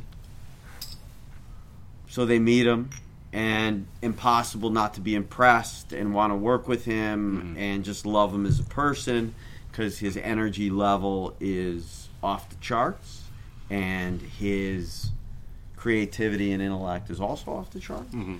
So Peter ends up in the group, and Peter does what he does and says, "All right, you know, we want to take people on this emotional journey. We're starting in 14. We're not playing until 18.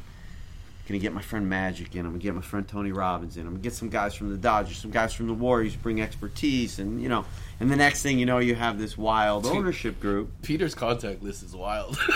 It's it's look, man. He's been in this town for well over 40 years. Uh-huh. Um, So Peter also knew Brandon. Peter knew Brandon through Liquid. UCLA, where Peter has Oh. been a professor for a long, long time and is now actually on the UFC Board of Regents. And I think the dean of the business school, or or one of the schools, but I think it was the business school, connected Peter and Brandon. Um, so Peter then says, "I'm doing this, and there might be something for you to do, but you can't run it." Because I was running the baseball business. You can't run it. There's a guy, Tom Penn. He's going to run it. But maybe there's something for you to do. I don't know, and I, I'll introduce you. I'm not. I don't run this, so I can't make it. You know, I can't make any promises. I'll introduce you. Whatever happens, happens. And your ears have been perked since 2012. Like you're like, wow, this sounds cool. I'm Or like, you this kind of is- wishy-washy the whole. Um, I'm in between. Okay. Um, played soccer as a kid. Love the game. I'm part of that. You know, a generation where oh look at everybody who's playing. Mm. Like when these kids grow up, they're gonna want to go consume it the way people consume Major League Baseball and the NBA, and it's gonna be the biggest thing. And then it wasn't. And then another ten years passed, and it wasn't, and it wasn't. And so it was interesting, but I was pretty immersed in baseball. We got rid of everything, but we kept. We had a AAA team in Oklahoma City, which, um, apropos of prior conversation, was actually the affiliate of the Houston Astros at the time. But they then vacated, and the Dodgers wanted to get out of Albuquerque because of the altitude, kind of like playing in Denver.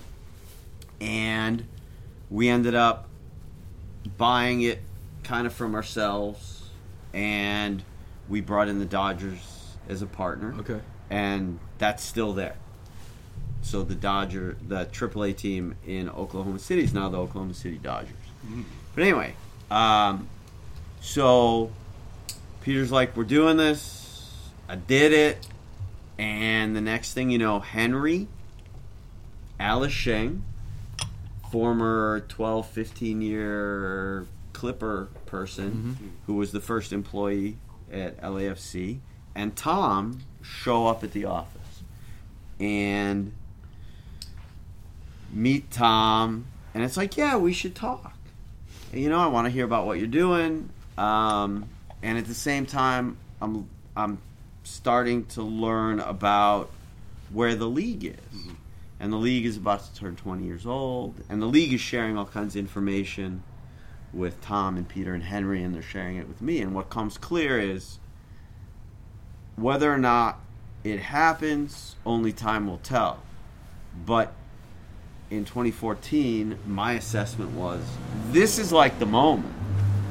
This is the moment. Mm. The league has come a long, long, long, long way. Mm-hmm. Um, it's impressive that going into that 20th season, they're taking the time and putting in the effort and the resources and spending some money to figure out like what worked, what didn't work, mm-hmm. why did it work here but didn't work there, and you know who are our fans, who could be our fans, and what's the opportunity. And a lot of what I heard resonated because it was similar to all of this experience in minor league baseball. In minor league baseball, you can't market Corey Seager. Mm. Why? Because tomorrow he's going to be gone. Mm. Except you don't know it. You mm. might have him for a week, a month, you might have him the whole year. You don't know when he's going to be gone, so you can't really market that. Mm. So what you're doing is you're building an entertainment experience around what happens to be a baseball game. Mm. And what you want is people to go home happy because they had a really good experience. And then they're going to come back because they had a really good experience. And what we heard based on research was that it wasn't so much winning and losing that caused avid MLS fans, supporters, to embrace their club. It was the experience, and they wanted to know that ownership was making uh, an honest effort to put a good product on the field. Mm. And it wasn't, you know, some random free agent signing, you know, like back in my, to use my Cubs as an example, you know, when they weren't good, they would sign one, you know, not so awesome person and then go, but hey, we signed Cliff Floyd. Like, come on. We're trying, right? Yeah, yeah, right? We're trying, but you're not. Mm-hmm. You're you're just trying to do enough to give the impression. Hmm. So the avid MLS fan just wanted to know that ownership was trying to put a quality product on the field and that the guys on the field sort of like my old Chicago Bears that they used to call like the Grabowskis, the the lunch pail guys. Hmm. Like they're gonna go out there and they're gonna, you know, they're gonna bleed and they're gonna give it everything. And if they win, great. If they lose, they gave it everything. And that's what the fans Yeah. wanted. And this was also the moment where you were starting to see the average age of the designated player go from that, oh, like we're a retirement league, Mm. to young, exciting, the Diego Rossi, the Brian Rodriguez. Yeah. Hey, we don't know. This guy might be, could be, and we just want to go along for the ride. Mm-hmm. And if it turns out that he is, great. And if he's not, that's okay, because it was it was cool to go for that ride. Yeah. And so, for me, it it was appealing as an opportunity to be a part of the game at that moment mm. because you know now we're five years removed from that moment mm-hmm. um, and it was you know it was a game i loved and you know i talked to bob bradley about this because we're roughly contemporaries like played the game when it was super uncool, mm-hmm. right? It was super uncool. You're only cool if you played football, mm-hmm. right? Win, lose, whatever, you played football. And I just felt like this was a time where this game in this market could go out and make a statement mm-hmm. and take the opportunity. Um, and the other thing I knew from my experience in baseball, when you have the opportunity, you're going through this now, Josh, with the Clippers. You've got a history, mm-hmm. and as long as you're at the Clippers, you're going to have to deal with that history. Mm-hmm. Good, bad, or otherwise. Yeah. It's now your history. You will live it. You will never shake it. The beauty of starting something new is we get to open the book to page one and mm-hmm. we get to look at each other and say, you know, Dweez, what story do we want to tell? And that's when, you know, looking back on it, and, you know, if you guys come to the office on 7th, we've got this big framed, um, you know, uh, flip chart piece of paper that is from a session with Gensler, the architects who designed the building, from like late 2014, Wow. where there was a magic man with the markers who, every time he heard something he thought was interesting, would go to the wall and write it and highlight it and whatever. And if you stand there and you just read it, you're like, they talked a lot of shit, but this is really what ended up happening. Mm-hmm. This is what the building is. This mm-hmm. is what the building stands for. This is the experience. This is what it's like. And I knew, I felt like from the experiences that I had accumulated with Peter in minor league baseball that we could do this. Mm. And we always talked about the most successful team we had was in Dayton, Ohio, mm. the Dayton Dragons, that currently holds the consecutive sellout streak for professional sports in North America. Wow. 8,500 people, but so what? Mm-hmm. Yeah, yeah. It's the streak, mm-hmm. right? And we always talked about this love affair with the community in Dayton. And you know, this is a variation on the theme because you're you're building a community and you're bonding with the community mm-hmm. and the community takes pride in the club mm-hmm. and showing up for the club. Mm-hmm. Win, lose, otherwise. And it's about that experience and that experience together. And I just felt like we knew how to do that, mm. Right? Mm. And we also knew how to fill a building with people. Mm-hmm. And I still remember, and I remind Tom Petty this often. We were standing in the hall at our old offices on Wilshire Boulevard that we shared with Guber and Mandalay Entertainment. Well, I just said, well, you know, we'll sell every ticket. And he looked at me like I was out of my mind. I'm like, Tom, it's like pretty easy, right? Like we're selling 8,500 tickets, not to 17, mm-hmm. but to 70 hmm. really lousy low A baseball games in Dayton, Ohio. Mm-hmm. And Dayton, Ohio's only yay big. LA is freaking massive. Mm-hmm. And the and people who love the game are here. We just have to create that experience and that community that they're looking for Yeah. to take part in the game they love. So there you go. So now, now that you, Yes. once things start getting closer, you start getting more and more excited about the idea. Mm. At some point, are you just like Larry, the guy who grew up watching Chicago sports? Larry, the guy who's who's loved sports, who got to work in sports now with minor league baseball? Are you like at the at the edge of a cliff, like realizing like, wow, I'm, I'm like gonna have to go all in if I do this? But that describe that moment to me where you know you're gonna like jump in and you and Tom start talking about working together and you see all of this and you talk to you know everyone involved and you just decide to jump. Yeah, so I start at the beginning, back in 2014, and we're still unwinding some of this baseball stuff, and it's not a full time thing. And what ended up happening is, you know, the baseball stuff kind of winds down. At one point, we were hoping to get a single A Dodger affiliate out in the San Fernando Valley. That hmm. doesn't happen for a bunch of reasons. And there are these moments where we have there are other people involved who are overseeing certain things and that doesn't work out and I just I say to Tom, you know if you want me to do that, I'll do that.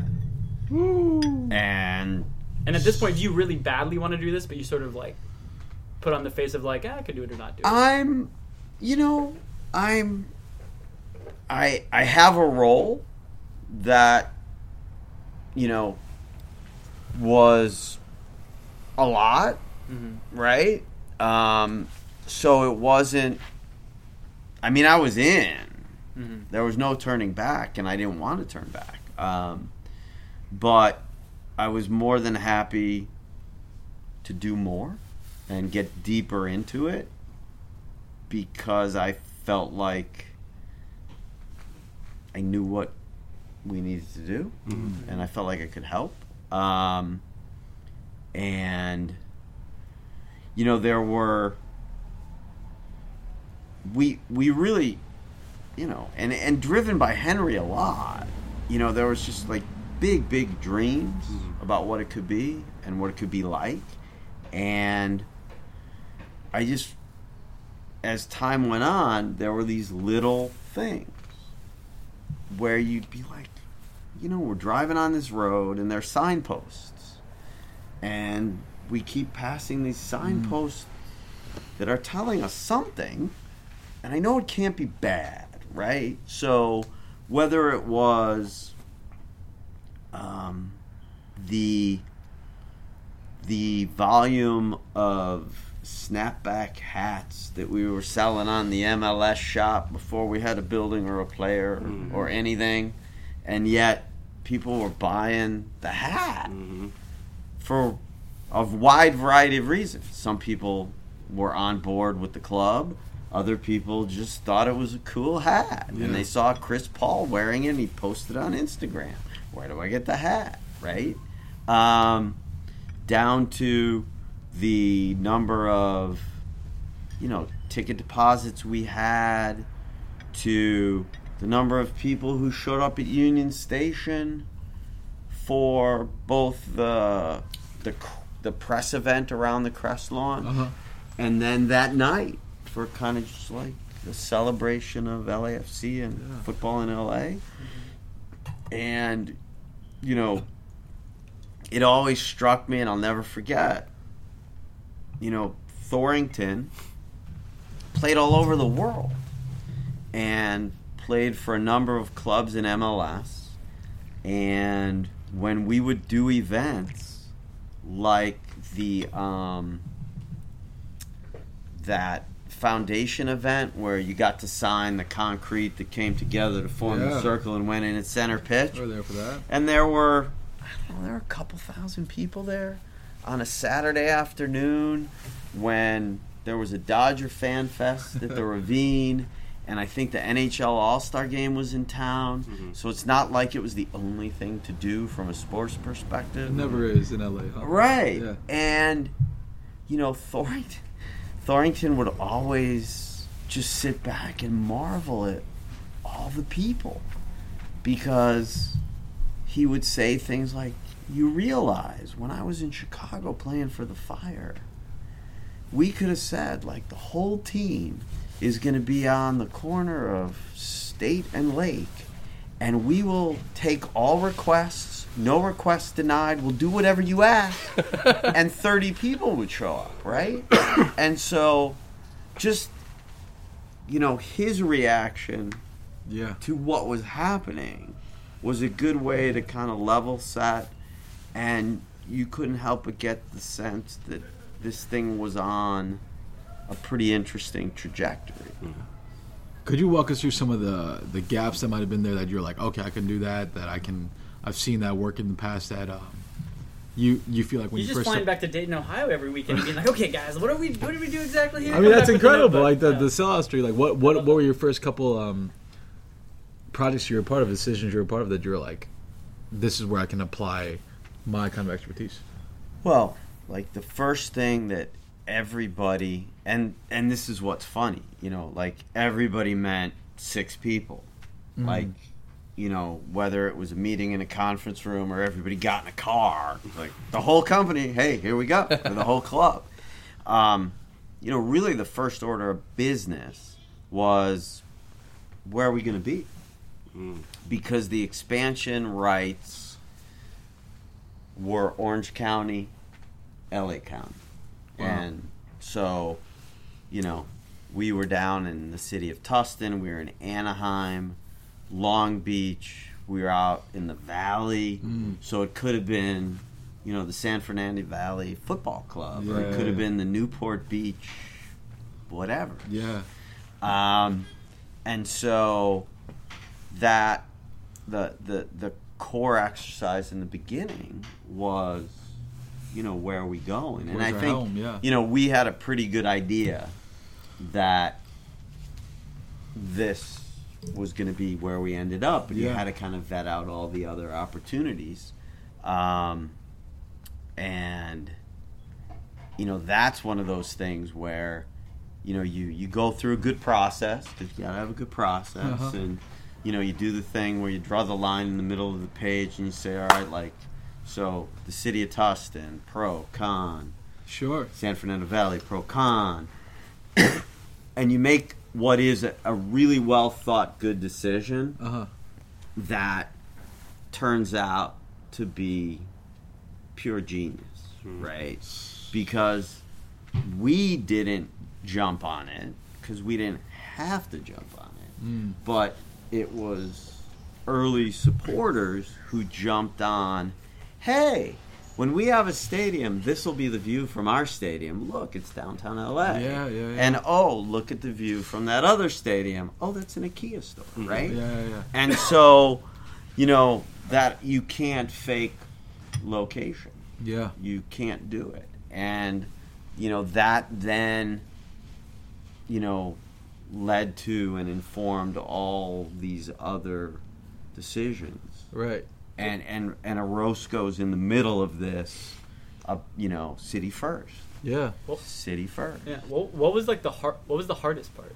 Like, what were the what were the, like in those early days for you personally? You know, just being involved in like you're creating something new, which on the one hand is exciting. You talked about the blank page and all that, but was there ever like nights where you were just like, you know, like stressing out? Like, if we don't do this decision right, So- you're gonna like Here's so what was always Yeah. What's on that cons list of the LA? uh, the the clock was always ticking. So even though you can go back to some original or early day social posts, it might even be on scarves, but you have kind of that like LAFC 2017. Yep. Mm. Like it was really highly unlikely that it was 2017, Mm. right? But there was a chance, and in 2014, that sounded better Mm. you know, in terms of getting folks like you guys to come along for the journey. Mm. Um, It's like telling someone you're five minutes out when you're 15, 20 minutes. exactly, Yeah. exactly. So, um, but at the same time, we're thinking, all right, you know, the spring of 2018, so it's going to take, you know, 18 months or whatever to build this thing. And you're going to need, so, you know, if we end up here, we're going to have to take this thing down.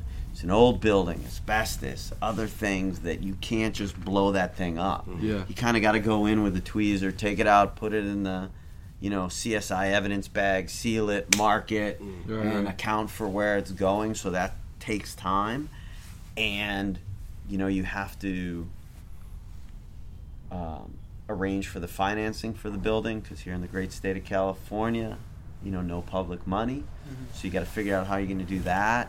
And so when you when you work backwards on the calendar, like there was never a minute when we weren't on the clock. So it was like we got to get a site decision made by this moment in time Yeah. because then we have you know so by the end of 15 and then by the end of 16 we have to have it financed because we got to put a shovel in the ground and right so Yeah, yeah. um, I think those were the real moments where even when we are you know deep deep in it with USC because USC is our landlord right um, you know where we were going there we kind of said all right we got to get this done by this point so let's uh, okay every I could look at my cat it's like every Monday at three o'clock we're coming over Yeah. because if we don't do that, we're not going to get done.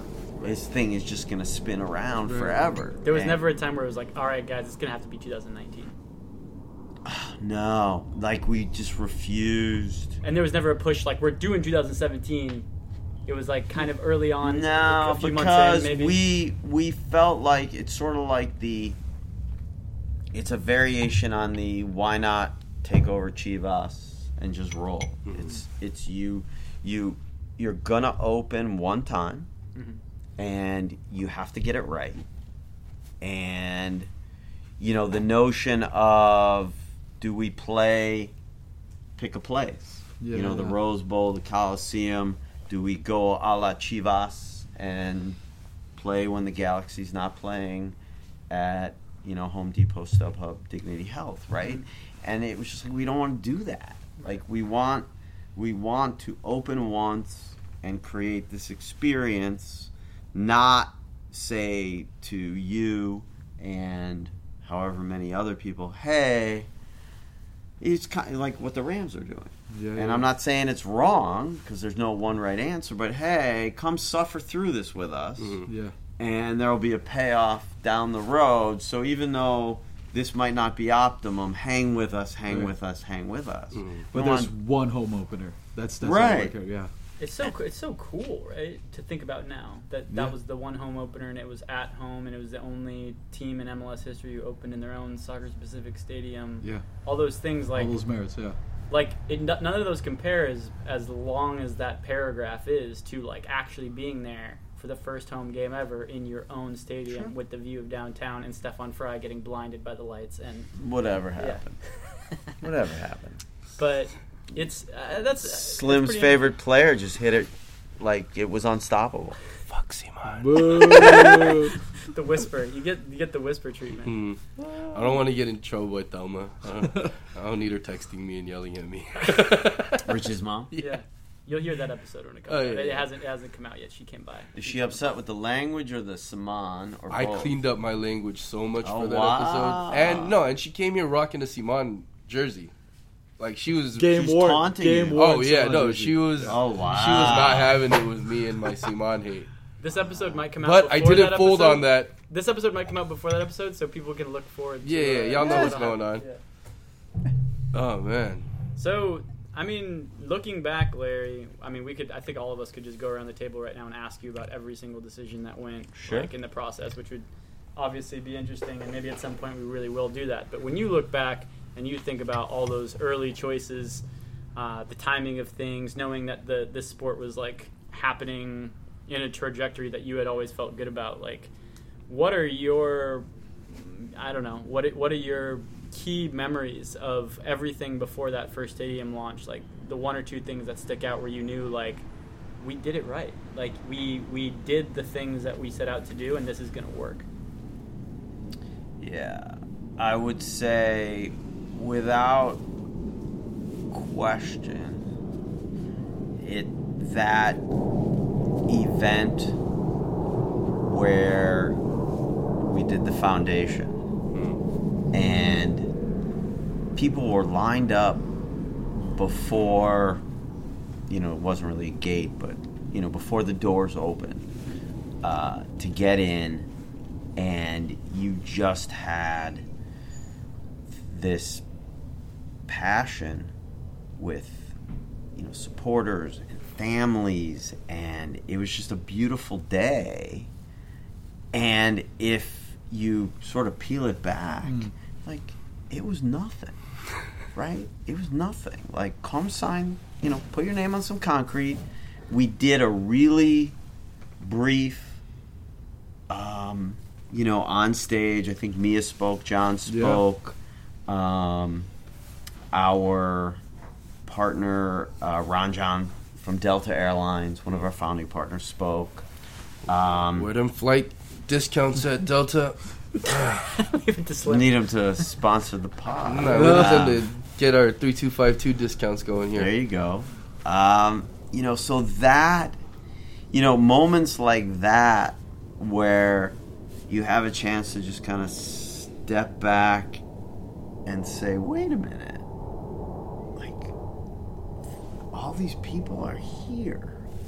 And it's the, you know, no player, no coach, no nothing. You know, and, and I tell this story too often, but this is Benedict from Borussia Dortmund here at our experience center on Pico um, when we did a joint event with some of the guys from BVB. That was like in January of 18, and mm-hmm. we announced that they were going to come play for a fr- play a friendly, whatever. Some of their supporters, local supporters, came, and Benedict asked Julio, right? Hey, I apologize. I'm German. I'm very direct, so don't be insulted. But I don't understand why you do this. Mm-hmm. why do you do this? No player, you know, no, no, none of this, none of that, no nothing. I just don't understand. And we had a lot of those moments where if you kind of stepped back, you're like, I don't know why they're here, but I love it Yeah. and this is awesome and imagine you know when we actually start to play and we open a building and people can come to the building um, and really hit, you know julio's answer to that question you know was very impactful and telling for me because his answer was because in 30 years, when somebody asks my children's children, why do you support LAFC? My grandchildren will say, grandfather helped build this club. And you're like, whoa. Hell Like, yeah. That's exactly, that's it. That's it. God damn, I need to have kids. Slim's open for business, Get on it. Let's go. Get on it. Man. Uh, this is the first time that anyone's mentioned the the kind of um, foundation event, the the groundbreaking event as as, as a 701, but Mm. now it's something that I, I remember and um, we I wasn't even I don't think really associated with uh, SG at the Nope. time. Not yet. No, there was no TSG, right? Yeah, no TSG at the time, and all we needed were um, was the LA logo. Was the LA logo and, and the promise of something in the future, and um, that was enough for us to take out. I remember there was like a bucket of sharpies, and we're all just um, Right. signing something that we that we had um, all kind of committed to, and that was it was a beautiful thing at that moment because it's that's wild. You bring it. I haven't thought about that moment in a long time, but um, I love that. I love that um, it was. And I think, in essence, that's kind of what made me fall in love with before the club, the community was that that same thought was, what the fuck are they doing?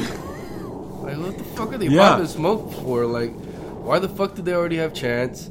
Right. Why do they already have banners and flags and logos? And Yeah. who the fuck are these guys? That's why we haven't mentioned that in a while. But Yeah. I remember in the first the episodes that we were gathering around, we that feeling of like what is this that we got ourselves into was so prevalent among all of us. And then you see like in Instagram stories like a little bit of fucking like Lord Commander, and you're like, what the Yeah. fuck is going on there? And literally, it's it's those images and videos, and you know, like it's it's like you said, it's all about timing. It's like Yeah. we came up in a time of social media where you got to see what was going on from you know our favorite fucking psychopaths, three two five two yeah, you know, before, like you said, you and I even had any thought that we would become anything like a supporter. If anything, yeah.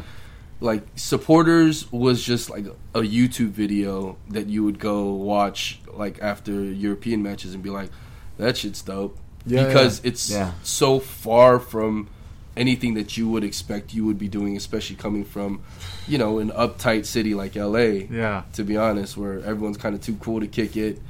Uh, especially coming from a Korean American background, we're way too cool to fucking. If you're at a hip hop concert filled with Koreans, it's the most fucking dead crowd you'll ever fucking see. Um, uh, PK, a stand-up comedian from K Town, has a good bit about it where he's saying like, if you want to win over a Korean crowd and you're a rapper, you you come out and say like, um, if you're feeling me, sit still. you know what I mean? But it's it's really all that. It was that what initially started as like a what the fuck turned into a, a you know being curious about the club, yeah, and then you realize there is no fucking club, so you become curious about this community, Right. And Yeah. you meet those people, and now you have TSG. All right, it'd be funny to see all the. Um, if we take a look into the photos of that event, like how many familiar characters that are were there Mhm. Yeah, at the time. Probably at the time skinnier because we weren't drinking as much. Yeah. but no, and I can't remember if it was that night or some other night, but at the experience center, it it kind of went off, and I remember getting text from Rich. Rich is sending me video Mm. where like this, they're everybody's in that street on the cul-de-sac, Mhm. and the flares are going Popping off, and the smoke, smoke yeah, is going off, and the music, and again, it's like for what? but it's beautiful. yeah. Mm. Well, like you said, when you take these things in isolation, pens in a bucket and a slab of concrete, Mm. a cul-de-sac in a major city, music, smoke, whatever. Like these things by themselves have no meaning, of course, right? Mm. But when a group of people collectively decide that they do have meaning, Yeah. Mm. and they're behaving toward it in a reverent way of some kind, then obviously now that that, that pops off the page, it's no longer just like a 2D thing you're looking at. It's like very 3D and it's around you, and you f- start to feel it Yeah. in a way that like other good cultural phenomenon do take off the same way, right? Um, so I don't know. It doesn't it doesn't surprise me in some ways, and I think all of us here sitting at this table, Larry most of all, had like had moments or events that they went to early on where you were like both confused, fascinated, and mostly just like at awe about like what you were seeing. Yeah, So that's no, pretty- and I mean, you can you can take it event by event. Yeah, The the Bob announcement Mhm. and the Bob the Builder, and he's like thirty two fifty two. I'm with you, you know, and uh, You did say that I think word for word, yeah, verbatim. and uh, you know, and then the Carlos thing. yeah, um, and you know Carlos happens upon. We did a staff meeting that we call Galazzo. We did a staff meeting out in the park before the press conference to announce Carlos, and they bring Carlos in, and I'm in a Vela jersey, Mm. you know, in his honor, and I hand him one of the LAFC lucha masks, and he looks at it, and his hair looks good, and he's like, he doesn't want to put it on, but he puts it on, and then he immediately does the, Oh, you know, like you know, became that guy. Yeah, and it's yeah. awesome. Um, That's a big and- deal. yeah, and you just have these Dude. moments where, and one of my favorite moments because we've been on the the supporter thing. We're in Salt Lake. I think it was game two, Mhm. right? And we're next to some people from Salt Lake, and we're not far from their supporter section, which is, mm, you know, um, and guy leans over and says, "So, like, you guys haven't opened your stadium, you haven't had a home game, so how are you gonna, how are like your supporters gonna know how to do that?" And by now, you, everybody's in the parking lot on Sundays working it out. Yep. And I'm just like, uh, you know, I, th- I think it's going to be okay. I, th- I think it's going to be okay. I'm pretty sure it's going to be okay. They'll find a way. Don't worry about it. And, you know, then we open and it's just like, boom. Ugh. All right, I think this has got to be the last question for the evening. Okay. we've held you long enough. If if Henry's vision was to make this a global club, and if you know, if people want to argue that it's not already, given the international support that there are, and people like Ipe who flew over from Japan Yeah. for the for the cup final, even though they didn't make it, and you know you got the Australian support we've talked a lot about, Yeah. different countries, UK.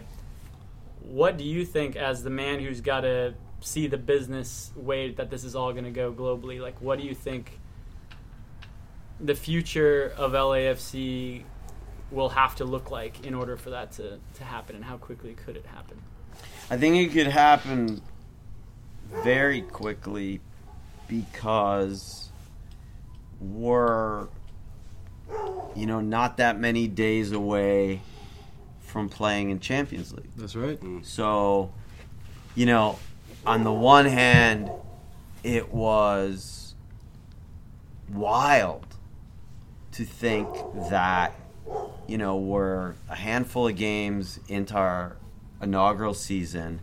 We just opened the building, and here comes Borussia Dortmund with Pulisic and, you know, Super Mario to play us. They flew over to play us. They hung out in LA, did a bunch of stuff, and went home. Yeah. It wasn't some tour. They came to play us. And then we had Vissel, Mhm. you know, with three huge stars. Jeez. Um, so now to play in a tournament with the top clubs in the region where if we win, we advance into a truly global tournament of the best clubs on the planet. And we've been at it for, we've played two seasons.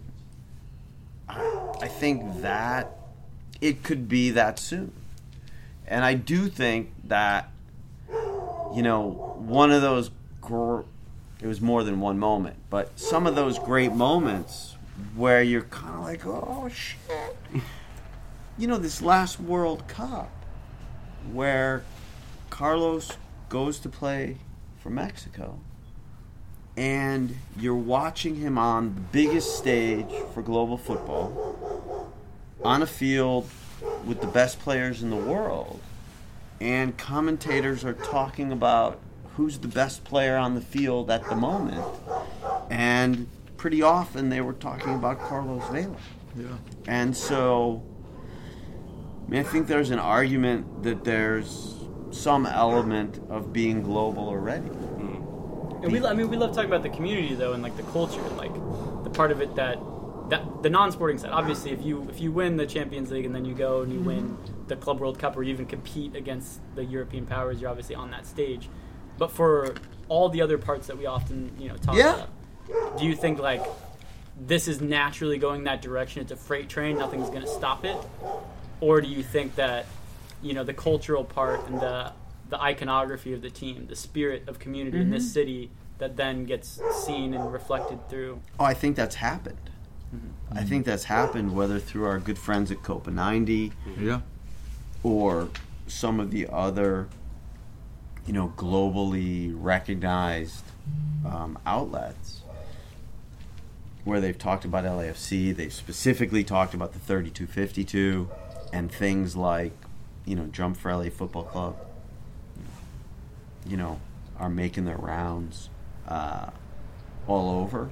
Um, I I think that that has already started to happen, um, and I think if if the 3252 can continue on this path and continue to um, always and what's been so impressive is the ability and the discipline of the leadership of the 3252 because it's not easy right? It's not easy to hold it together with different groups and different you know priorities and agendas and whatever but for the leadership to always be able to bring it back to you know let's not all forget what this is all about and we have to put these things aside when Julio and Chicolin said you know what? This is becoming divisive.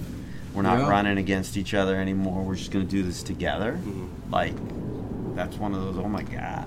Like, like we should bring people from Washington To come talk yeah. to these guys and learn how to govern, right? Um, so I think if we we stay on that path, and I, I, I again, um, I said it before with the Houston example and the, after the Seattle playoff loss example, like after year one, you're like, how can this get better? Like, how can this group be better than they already are? Because they're phenomenal, and yet here it comes, and it comes from it comes from nowhere, right? You have, I believe it was a handful of the Empire Boys. You know, maybe after a few drinks, maybe not. Um, Knowing on, them, yes. on Christmas yeah. Tree Lane, kind of going, "Hey, what about this Yeah. hula thing, right? Mhm. Like, hey, maybe we should try that." And next, it's like a legend, Yeah.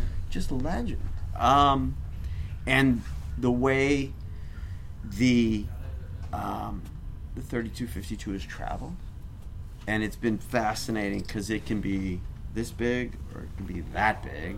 Uh, which is great on a podcast because I'm using my hands to demonstrate size. The most visual medium. Yes, yes. Um, but you know, whether it's fifty people, five hundred Yeah. people, a couple thousand people, you know, when the thirty-two fifty-twos in the house, you know they're in the house, and you hear them through the TV broadcast.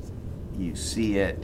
Uh, it's incredible. I mean, the turnout in Salt Lake City for a our first match in the U.S. Open Cup this go round was crazy. Yeah. And and you know, basically that was we're getting on a bus and we're driving ten hours or whatever it takes to get to Salt Lake. Mm-hmm. We're gonna go to the match. Then you know what we're gonna do? We're gonna get back on that effing bus and we're gonna go back to LA. I, that like that commitment, that passion, and just the energy in the stands and up in San Jose to watch the physical building shaking was crazy.